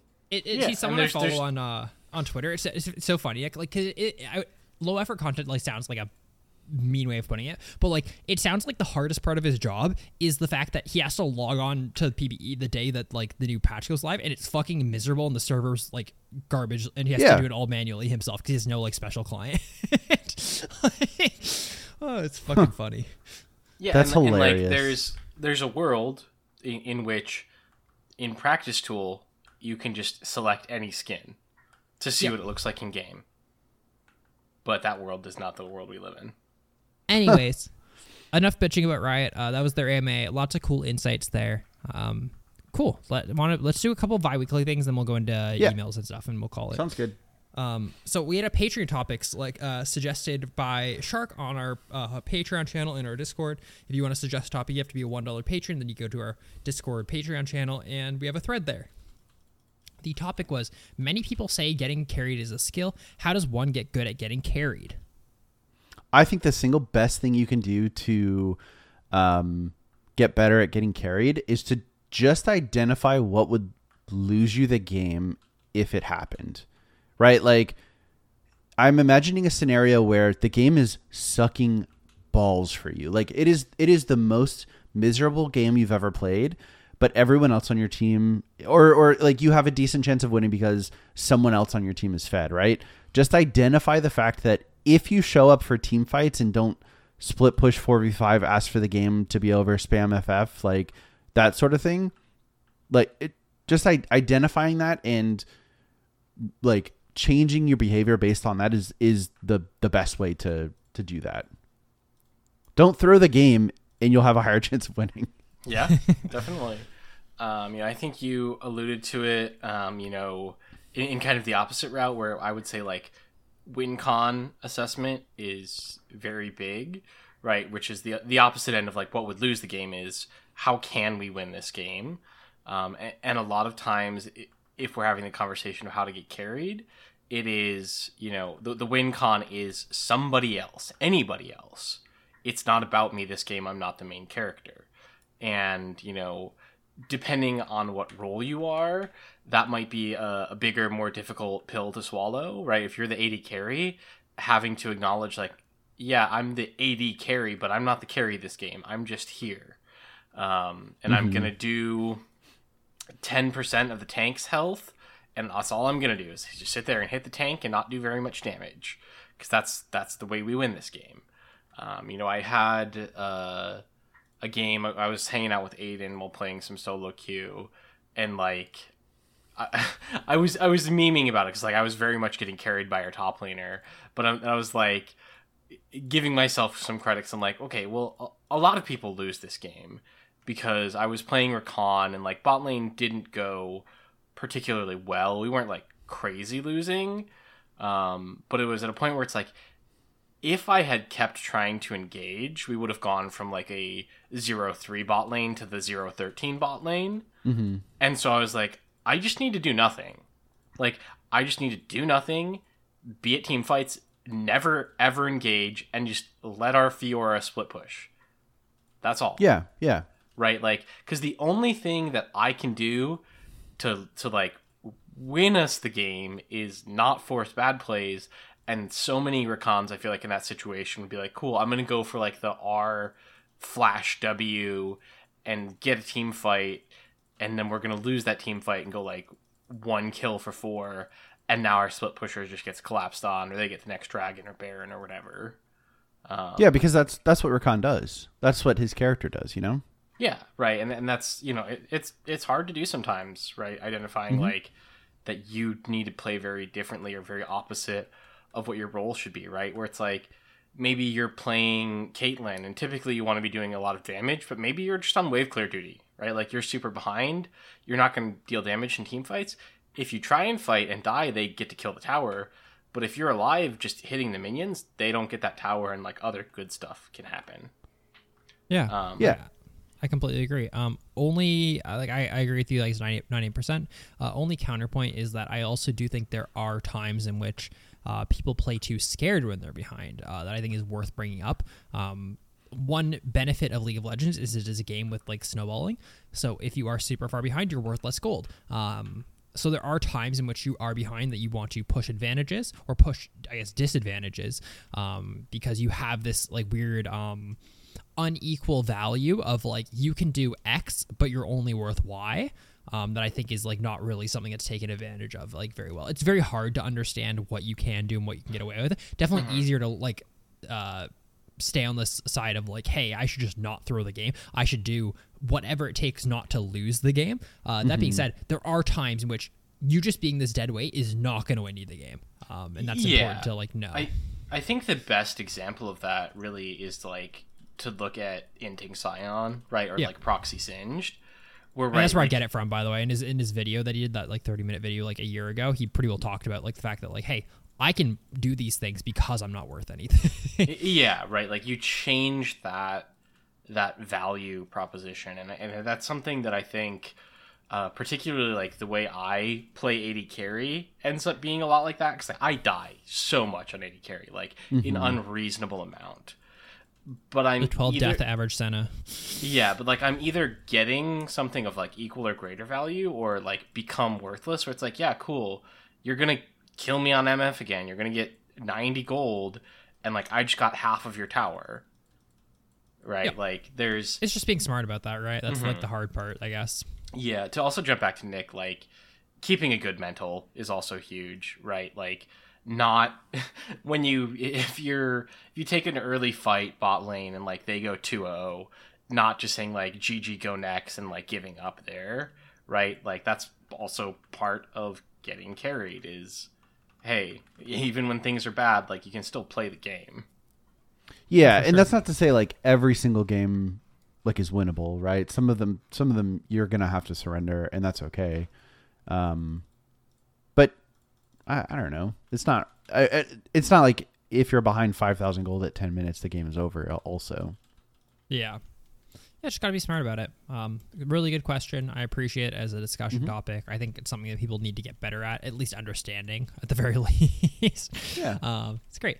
Um, next thing I wanted to talk about here, I had it listed is um, oh the removal of items uh, track item stat tracking. Uh, I Yeah. know Colton has like lots of opinions on this one. I hate it. this, yeah, it's, this is it's uh, dumb, it's bad. just for context, this is like the removal of like your Blade of the Ruined King seeing how much damage it did as like an item, like stuff like that. They removed a lot of those in this uh, season. It seems. Yeah, it, it seems like they removed them for the older items and added them for the newer ones. And just to give context, the riot statement on it was that they wanted to remove people relying on these stats to make judgment calls, right? Like it's something that it's weird. Like I understand the perspective is uh, the game is way too information driven, which maybe isn't a bad thing, but it people make decisions that are hyper optimal all the time, right? And the idea here is that if you remove information, people will have to use more gut feel, which maybe will make games less like static, make decisions more ambiguous. Um, which I, I think at its core is like fine. I think we all would love to go back to a point where like decisions were more like by how you feel about the game and your knowledge and stuff like that rather than look at what the stat says is the best. That being said, I don't think you can retroactively make these changes. And then two, um, they went way too fucking far. And they know they went too far. They, they pretty well said like, hey, we're gonna roll back a bunch of these because we took way too much away. Uh, so I don't know. Like, do, do we think there's a middle ground? Do we think they should have stats for everything? Like, what do we think about this? Like, I almost feel like they should just remove stats for if they, if that's their goal, just remove stats from items entirely. Like and maybe okay, so maybe in, in that scenario you can keep track of these things but only display that at the end of the game. post game would be Um, interesting. Yeah. So that way if you're if you're interested in in knowing that you can, you know, do your research and figure out like use your critical thinking skills to figure out what item or whatever is best, but in the heat of the moment you still have to rely on the like the knowledge that you have. Yeah, my biggest issue with this like whole conversation is that it's not a question of should this information be available. It's always just a question of how easy do we want to make it on players. Right? Yeah. Like going from the start of the game to now, right, where it's like we've added a practice tool to make it more convenient. But that's not to say that like season 1 I couldn't go into a game, like build certain items in a custom game, and hit Warwick bot and Yeah. write it down on a notepad and then calculate it back, right? I shouldn't have to do that. I don't think. I think that that's unnecessarily obstructive and makes it more difficult and a pain in the ass for players who are trying to have fun with the game while also being competitive, right? If, if you take out all of these stats, what happens? People like Phreak go into the practice tool and say, if I have Infinity Edge, LDR, and Statikk Shiv, and I attack the dummy 10 times and it has 100 armor, it does this much damage. If it has 150 armor, it does this much damage. If I swap Statikk Shiv for Stormrazor, it does this much damage. And and now I can go out and try and find that spreadsheet to research what's the best thing. Like Yeah. that's not more fun. It's just more work on both ends for like they're just making it harder to access this information that's there.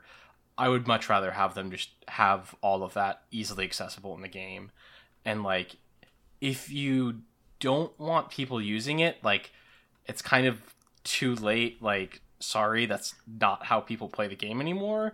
And also I think it's an issue of like then probably the items aren't particularly well balanced mm-hmm. right? Because if if the if if seeing the numbers is going to make it a very one-sided decision that means that there's not a good choice. There's Yeah, no choice available to the player right? If i just know that i'm going to do 19% more damage by going like bork Youmuu's instead of ie Runaan's mm-hmm. like okay then then my itemization options are just bad. It, it should be a, a- at a point where like I have to pick between two items that are going to be pretty comparable, Yeah. and then if I looked at the numbers, I wouldn't get like a crazy difference. Yeah. Yeah, I, I think like the idea of it either being every item should have it or like I, I, I honestly don't mind the idea of like in post game you can see it. Like that also I think makes sense. Like you use your brain during the game and then after you can like ana- uh use your analysis skills. Mm-hmm. It's cool. yeah. Either way, it's, it's a weird change they made that like some of them have it, some of them don't. Like that's probably the worst scenario. Yeah, that is, especially when an item already had it. yeah. Like that seems weird. Cool. Uh, and last thing I wanted to bring up, is just a short little discussion that I was like thinking about while watching like LS's uh, uh, video about items and stuff, which I'd recommend to anyone. He's like very smart about the game and how he thinks about stuff.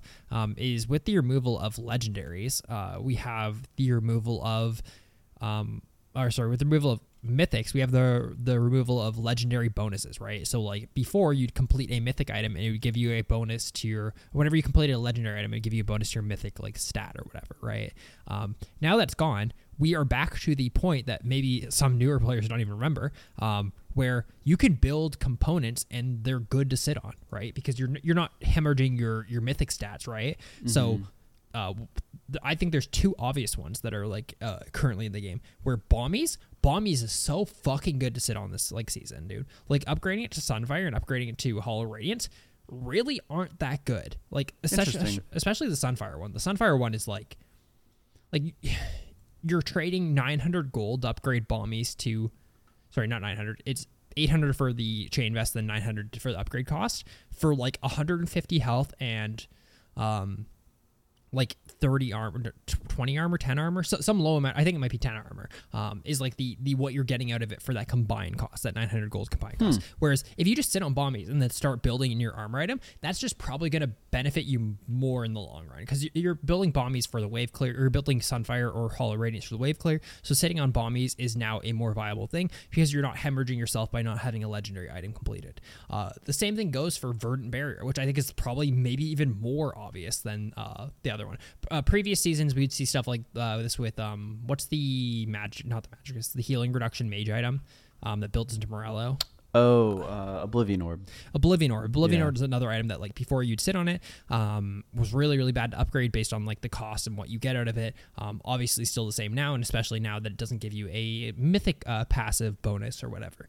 Um, but I think Verdant Barrier is the same thing. Verdant Barrier is the component that builds into Banshee's Veil. Um, Banshee's Veil got a huge buff this patch, but guess what? They the reason you build Banshee's Veil is because it has a fucking spell shield passive, right? And Verdant Barrier has a spell shield passive and is like twelve hundred gold cheaper or some shit. Um, the spell shield passive is sixty seconds rather than thirty seconds, but like it's it's 30 slash 60 seconds of not in combat so you can't get hit or else it resets that cooldown like you're never procking Banshee's Veil twice in a fight anyways because of that passive. So like what's the point of upgrading your verdant barrier to Banshees other than you being on six items, right? Like there, there isn't, right? Like you that that 600 uh 1500 gold, 1200 gold, whatever the upgrade cost is is better spent working towards your next mage item, right? That actually has Yeah. a, a useful effect. Um and I just think this is something that I've seen no one really do so far. Like mostly probably because we're still in the headspace of like you need to finish your items because when you finish items you get a bonus. But like, dude, honestly, we're back in the season where I- I'm not playing ranked right now, so maybe I can't speak and I haven't felt the actual game. But like, I can see matchups where I can once again sit on tabbies, Bami's, and bramble vest and not feel like I'm just shooting myself in the foot by not hmm. having a mythic plus passives, right? Like, Yeah, I. It's it's weird because like I, I definitely agree with the general premise. I think a lot of these components are super strong on their own. Um, you know, they get better with the upgrade and trying to value that difference, right? Where it's like if you upgrade to full Sunfire, the actual burn damage goes up, right? The health ratio, and then you get like the the bonus stacking that like ramps up. But it's not like crazy better, um, and it and it is like a, a weird calculation to do. And you know, to your point, you're not getting the extra like 300 gold, 400 gold of stats from a mythic passive anymore yeah. um, or you know, I, I don't know what the actual gold value Yeah. of those was. It depends mythic to mythic. Um, you know, I, I think it, it adds another layer where people really need to think more about itemization, and, and a lot of players I, I don't feel like do. Um, you know, like going from Bami's Cinder, thousand gold, spending seventeen hundred to get to a full Sunfire, like can I use that 1700 gold better elsewhere? Yeah. Right. And, and especially it's like, it means I can have a completed item and Bami's at, at 4000 gold, or I can have, you know, Sunfire plus another like Giant's Belt. Yeah.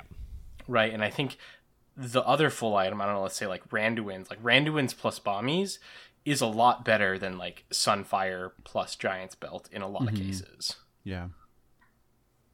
For sure. It's just like understanding what your items do and like what you're actually spending your gold on is like a valuable skill that I I'm not going to say it wasn't in the game last season with like the mythics um but it was less in the game than it than it is again. Um and that's going to be a skill that is going to be really hard for some people to overcome and I think it's at least worth it mentioning Yeah. that it's back in the game. it's also really really nice being able to build those components like i on that Rakan game i was talking about i was against uh, lux soraka was the lane my first item after I finished boots and my support item was a, a verdant barrier. Yeah. Right, because it's like I just I need to be able to engage through Lux snare. Mm-hmm. Um, right, and it's like I can spend fourteen hundred gold on that, and then I can, or at eighteen hundred gold, I think is what it actually costs now, Yeah, Um, it's, it's, yeah, and then like move into other stuff. Yeah. It's, it's a cool. Uh, once again, I, I just think I haven't seen it discussed really yet. Um, so I think it's something that's worth bringing up, and hopefully we'll see cool itemization because of it. I hope so. Great. Um, want to move into roundtable, then we'll do emails and call it. Let's do it. Um, so last week's roundtable question was make one systematic change to break the game. Uh, Nick, for example, mine, uh, if you didn't listen to the episode, was uh, death timers are static. I don't really care what they're static at, but they're just static. um, do you have any uh, systematic changes that you'd add to the game before we read some from our listeners? Or maybe I can read them and then Yeah, come read to- read them first, and then let me come And, back. and again, Yeah. this is to break the game, not to make it better. Yeah. yeah, This is like something actually to break the game. So we got a cool, a couple cool ones from our listeners. The first one is uh, from J uh, JC Ruler. He says all spells can crit. I fucking love this change. like what a simple change, but it, it's really really great. Um, uh, another great one that I had uh, set out was sorry, what was it? It was on the second page actually. Um, oh, it was fucking from uh, Psych- no, it's- I'm trying to find it. It's one where like every third turret shot. Oh, sorry, it is. It's from Tentacles. Every third tower shot from the uh, on a champion stuns them. Like I don't know if it has to be every third, Oh. but I like the idea of like towers having like some other like mechanic to them. Like imagine towers micro stunning you. Like what if it was like all like all the time? Like dude, that would What that would if, change the game tower so much. Shots tower shots That'd freeze your cooldowns by half a second? Dude, that'd be so gross. Just like Huh. fuck over characters who just like get to tank it because of abilities. yeah. And then another great one that I saw was from uh, Freely Dan. Instead of receiving 300 gold from ki- uh, kills, you rec- you take 300 gold from the player that you killed, and they can go into debt if they have no gold. Oh, I love the idea of stealing gold. Like, it's so Oh. sick. Yeah, until you're an AD carry who's like 0 11 and you just get one shotted by abilities in your fountain. Could but then ever you kill someone, and you still three thousand. Could they make an assassin that does that? Where like they're killing with their ultimate. Say you're like Zed two. Uh, we call him Bed. Um, and his Does- ultimate when you kill someone, um, he just takes their gold instead of getting killed gold.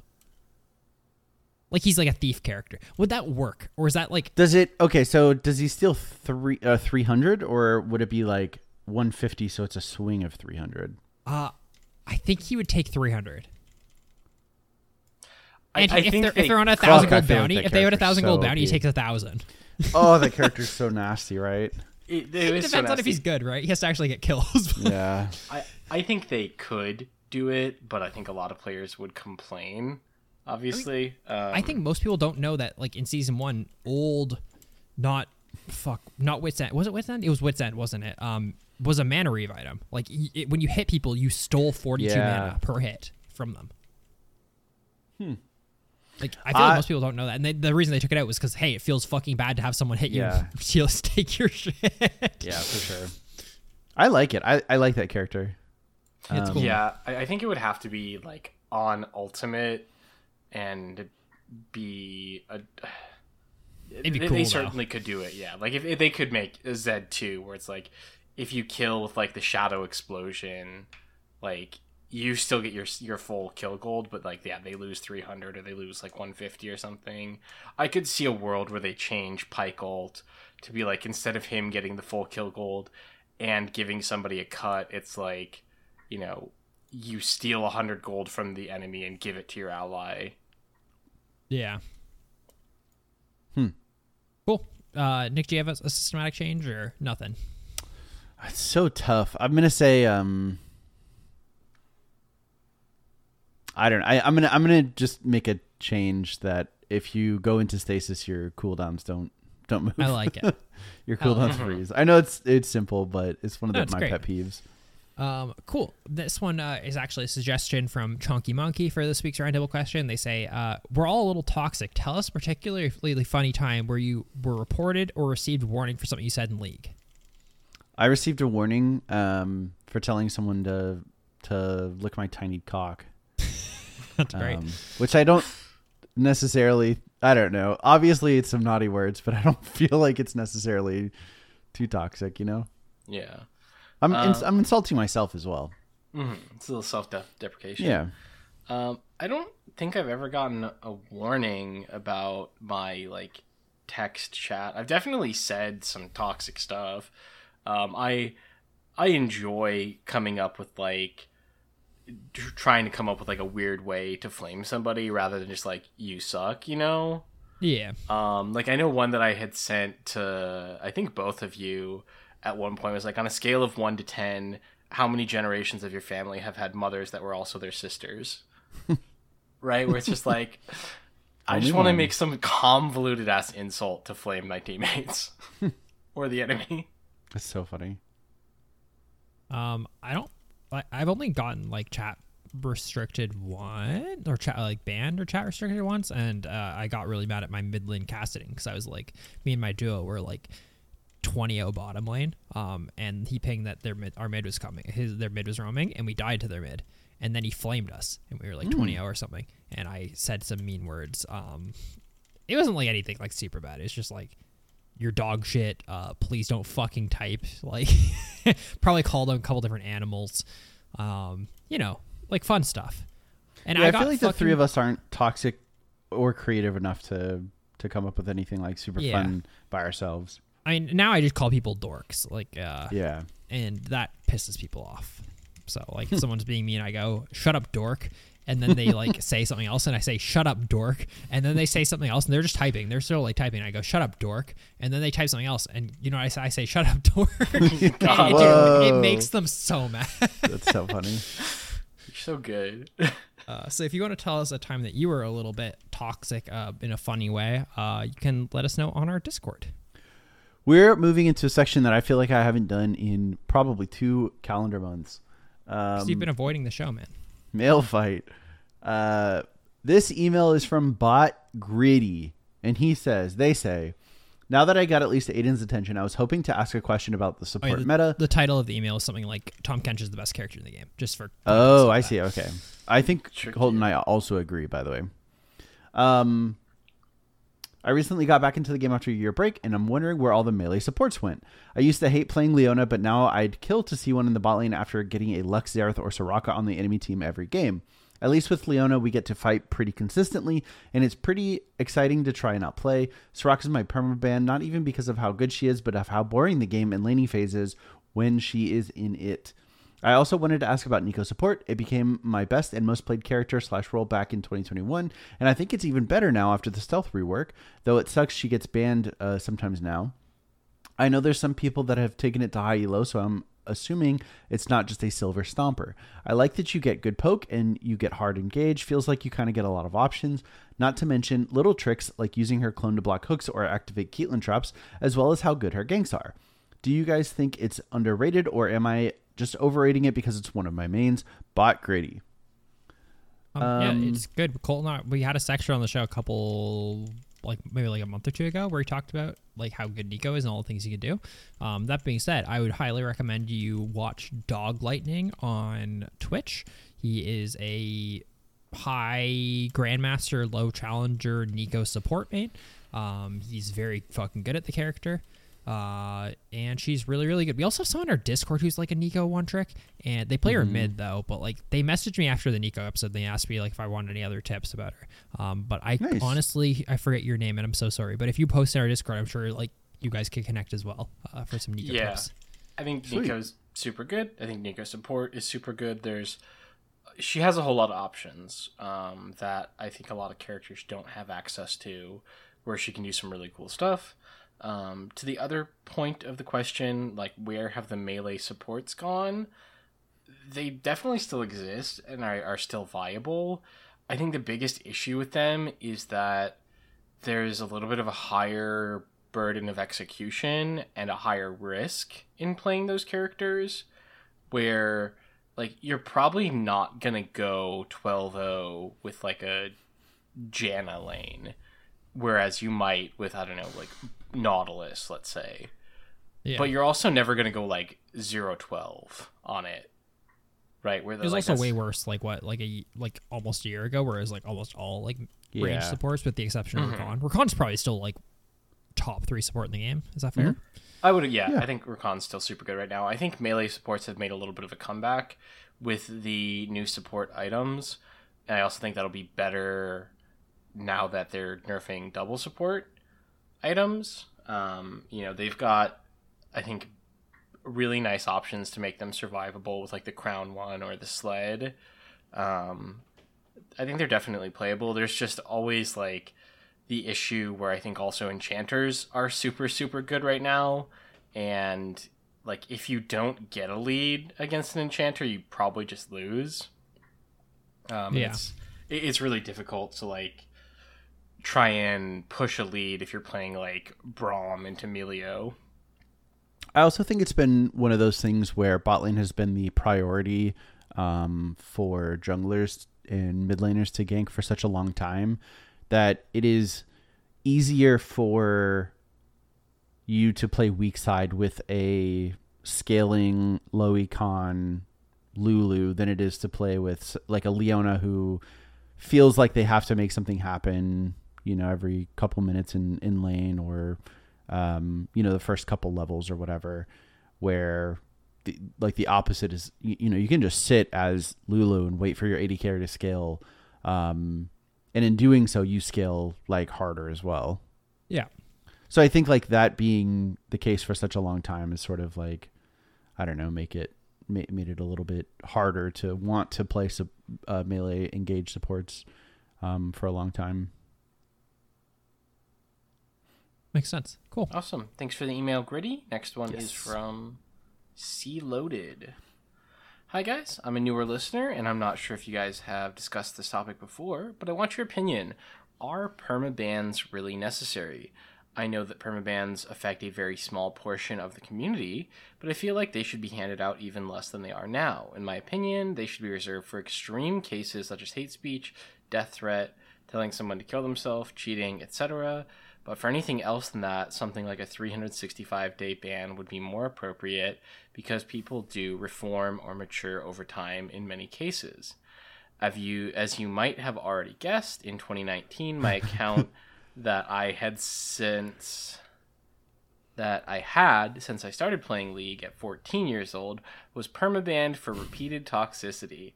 I definitely deserved it at the time. I was super toxic and given plenty of smaller bans as warnings before I finally ended up getting permad.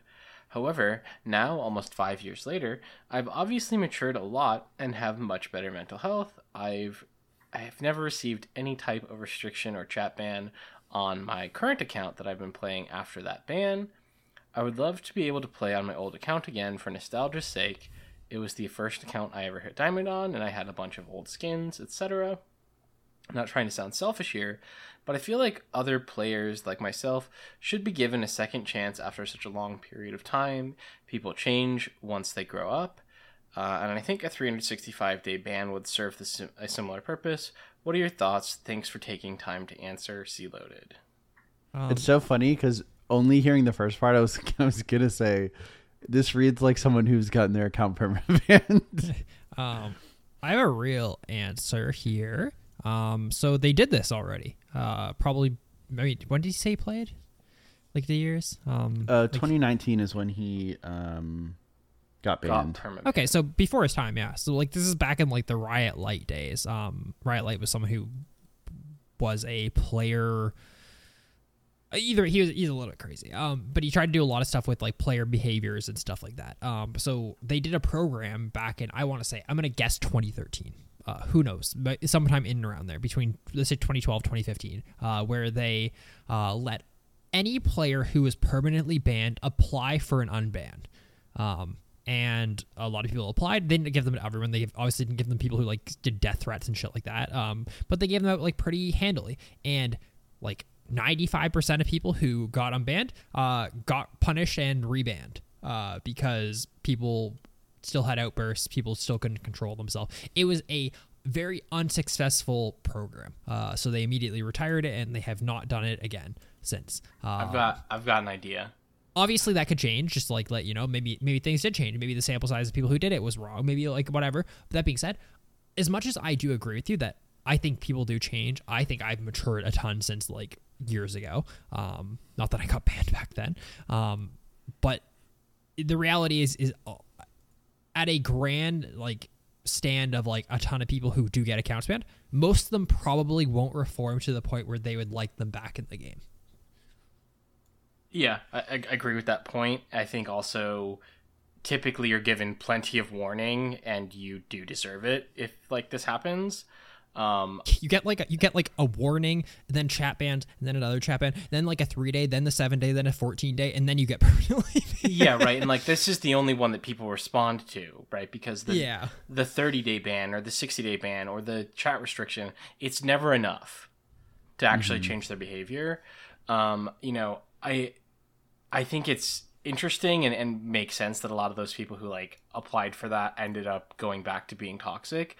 I, I think one interesting like experiment they could do or like different way they could run that program, which I think like lines up with this guy's story at least, um, would be if you want to apply to get like your permanently banned account back, you have to show them the account you're currently playing on, and you have to have like three years of like not receiving a punishment, right? Like I've been playing the game for three years on this account. I, I like you can sure have some reports, but like if you received like a chat restriction that was warranted or like a you know one week ban or something, like you're not eligible. And that when you get the new account back, those are linked, and if you get a punishment on either account, they're just both gone.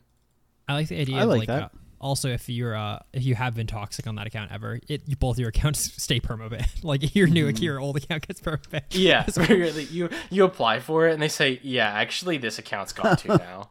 Right? Well, so well, I. I I do think that would be honestly like not an unfair way to do that. Right? It's like yeah. you have shown that you abuse the system, and if you really want this thing back, like go ahead, change your behavior. And if it's like Prove it, yeah. yeah prove it right get like get honor five for several years in a row don't have any punishments like it's it's not that hard to not get chat restrictions and bans I would argue it's very easy. I, It- I it play is lots of very people who who find creative ways Yeah. to tell people to kill themselves. yeah that's the other thing is like you can be toxic as fuck and never get punished yeah. or you can just that not being chat. being said, I mean, Colton's idea is is great. So if that's the case, reach out to Riot and I, I don't know, see if there is a, a a chance for you to plead your case, right? Like, hey, I got permaban, uh, you know, years ago. I made another account, which I mean, I'll. You may also lose if, if you tell them It's so that. funny though. It's such a sick gamble.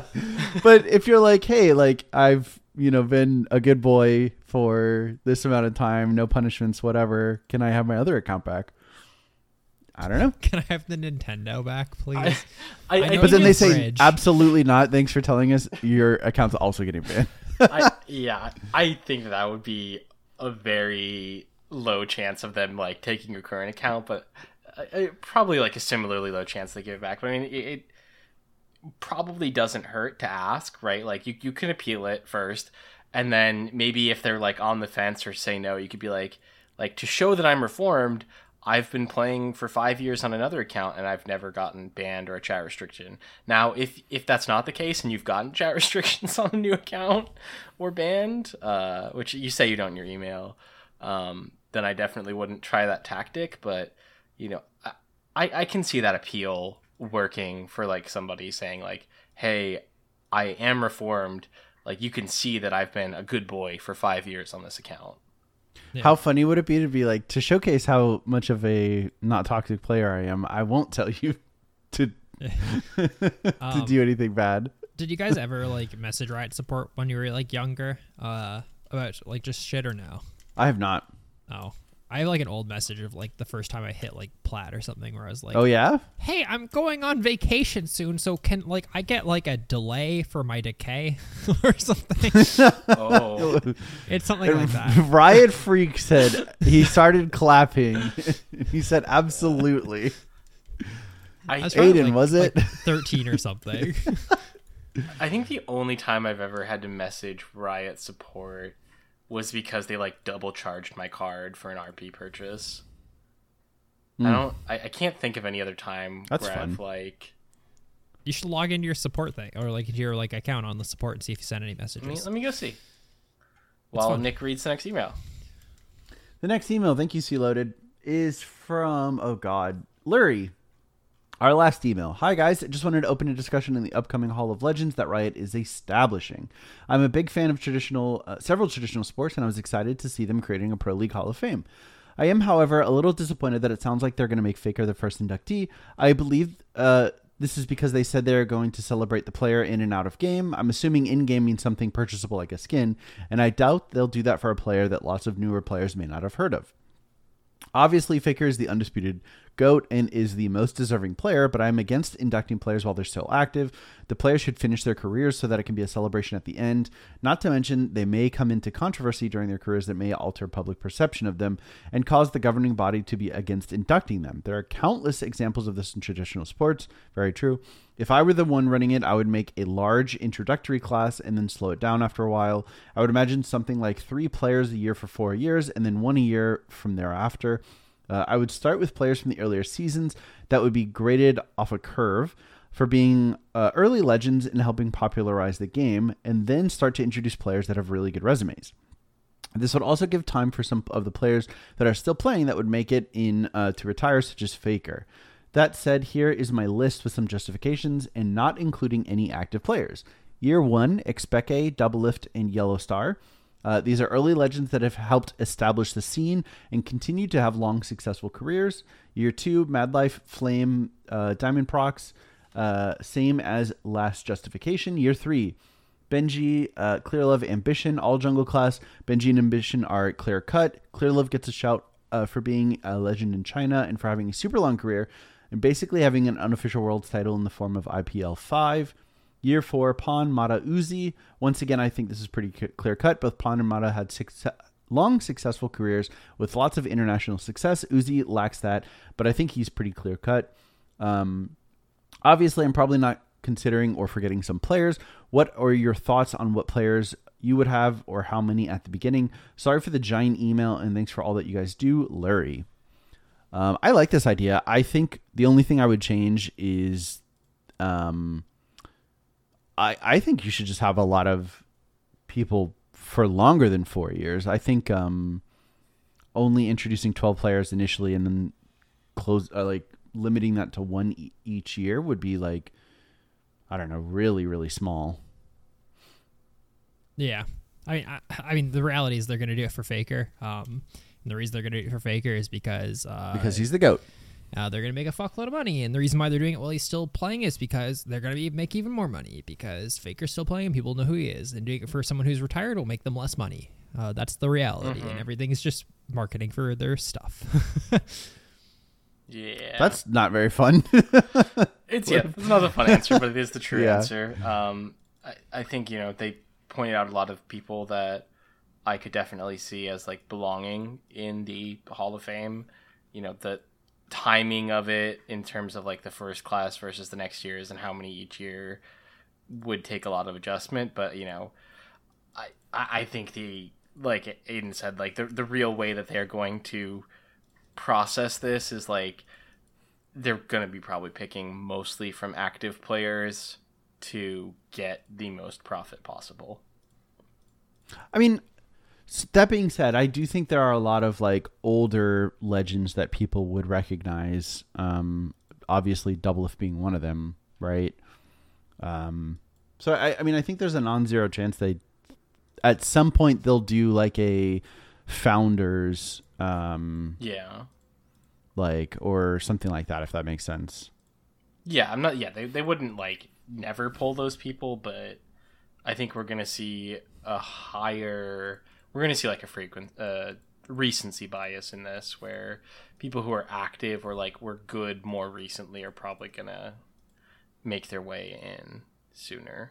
I, I, I think the only reason I would argue against that is um, I think you're framing it through the like viewing it through the lens that uh, everyone will be celebrated the way that Faker's being celebrated. Um, whereas like I, d- I don't think there's going to be like a Bjergsen skin, Mhm. right? Okay, yeah, that's fair. It's fair. Where like I like I think he would be one of the early uh, like inductees because people know who he, that he is like he's a popular person or a player. I mean, it depends what their goals are, right? Like, I mean, the reality is they could just do like multiple skins and have like them for like Faker and double, no, double if because he's officially retired and whatever, and it'll be fine that they make less money because they're retired. Um, and then they have the ones like Faker, which they're not waiting to wait until Faker retires because it literally will just it's gonna be a fucking Ahri skin, and a Faker Ahri skin, and it's gonna be the first ever Hall of Fame skin. It's gonna make them like a Yeah, hundred million dollars, right? I- it's like I- I don't think I don't think the faker one like I I do think that's money, right? I like I'll not disagree on that. It's just I don't think like the idea of a league hall of fame is strictly money driven and I don't think they're going to have like League of Legends or uh like esports I don't know, skins for every single inductee. Yeah. Yeah, I I, mean, I, I I find it hard for them to even like add another like active player. Like, like I don't I don't think they would. You know what I No, mean? I don't think so either. Yeah. So I don't think it's like purely about profit. The faker one, like, definitely is, un- unless they're they're viewing it as like, faker is the face of competitive League of Legends. There's no way he can't be first. It's not the Hall of Fame if he's not in it. like right, in like first an as well. Yeah. And it's funny because it can because that's how everything else works. Yeah. Yeah. Yep. Um, I did. I went to my account, Aiden, and I have uh, opened three tickets with Riot support. Any Uh, good one- ones or no? No, one was for a double charge on the credit card. One was because I bought like an event pass when I was trying to buy the TFT pass, and the other one was opening a ticket uh, for like a toxic player because they were like not acting in a way that like would probably get detected by the auto system. Yeah. Yeah, nothing. Uh, nothing like I'm going on vacation. Please pause the decay on my account. I think the only time I've ever messaged Riot is to see, like, get an update about the fucking um, partner program. Yeah. I, I, I have like a bunch of messages. I couldn't find the decay one, uh, but I did find the first time. A different time I got chat restricted. Uh, so there's actually two stories about getting chat restricted. Um, and I've told this story before. I just forgot about it. Um, it's a game where this is when Kayn came out. So it's 2017. So I'm a young 20 year old, um, and I'm playing ranked. I'm trying my hardest. Um, and the chat log goes, uh, "Good job, Jayce go bottom, Dragon, come." Question mark. Kayn, evolve now. Kayn, please evolve. Kayn, now, now, now. Kayn, please evolve. Kayn, I'm AFK. You don't deserve to win. Go fuck yourself. You fucking gold degenerate. Okay. Uh, and then I said some more like colorful words um, that I wouldn't say now. Nothing like crazy bad, but like uh, definitely enough to get banned. This is like not to, that makes it better, but like I've told this context uh, without like the actual chat logs before. Um, this is when like Kayn was like you could only play red, right? Blue is actually just like a trolling. thing. Yeah. And this person gets blue evolve or sorry red evolve at like he's like losing so he's behind, but he gets red evolve at like 12 minutes or something. And then chooses to play the next like 6 minutes out waiting for blue. That's cool. and I was so mad. I was so angry. Um but so I guess I've been chat restricted twice. So I've been chat restricted twice and then I've gotten one ban unrelated to chat restriction. That's from like the recent one. I was trying to remember why I got like banned like the, remember like 2 years ago or whatever. And it's cuz those people hostaged us and uh Oh, and you built I bu- I sold my items and like built like something fun because we were you like, built you know, Rod of Ages on Vi because you were behind. yeah, I, I need to accelerate my levels, and I got a fucking ban for that. I fucking copped a ban, dude. I don't see what the problem is. It's wild. It, it is insane sometimes when that happens, and you're like, and like, everyone should have been punished in that situation, not like. Yeah, I'm not. I'm not a good person there, but like the situation is, it's a normal game, and they're they're holding us hostage, like purposely not That's trying so to like win or lose.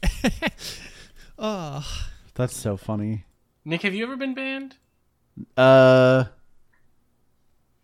I think I have gotten. I think I've gotten a 24 hour punishment like early, early in league because my computer was so garbage um, that I, I like couldn't connect quickly enough to the game. Oh, okay, Yeah, like I sh- I shouldn't have been playing League on my computer because it was that bad. gotcha. But I've never gotten I've never I've I don't know, I've gotten a warning for saying naughty words one time, but otherwise no. It's hard to actually get banned. Is like the reality. Mm-hmm.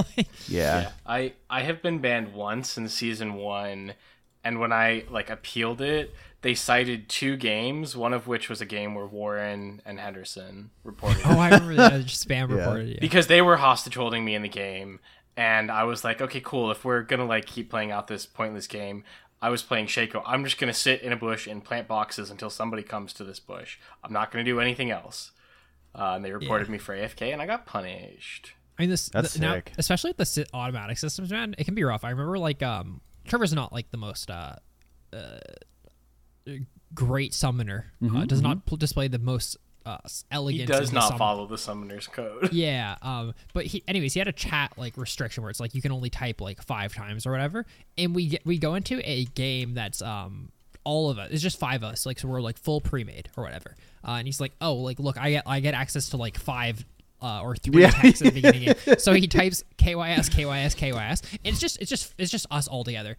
And then he immediately, as soon as we get out of the game, he immediately gets a two week ban because like the automatic detection's obviously looking for the fact that like he's like a flag toxic player and he just typed kill yourself three times but it's like i don't know like stuff like that where i'm like huh i guess he shouldn't have typed that it was dumb but like also like no one It doesn't hurt reported him, anyone, yeah. and like no one was upset because it was like literally unrelated i don't know it's just like the automatic Yeah. systems can be a little funky and that's one of those mm-hmm. where like you would hope that if he appeal- if he appealed it it would get like flipped but you like there's a decent chance they wouldn't yeah Either way, we're we're That's going funny. long, but that was that was a fun show. I'm glad we had all Yeah. three of us back. It's been a while. It's been I guess since last year. We haven't had a show this year with all of us yet. So yeah Yeah, very boys, sad. the boys are back Hell yeah. Um, if you would like to send us an email yourself, it's mail at leaguecastpodcast.com. Watch us on Twitch, twitch.tv slash kinglordout, Blue Basket, and Leaguecast Frost. Visit our website, leaguecastpodcast.com. Join our Discord server, discord.gg forward slash leaguecast. And support us on Patreon, patreon.com slash leaguecast. Thank you guys for listening. See you next week. Goodbye. bye.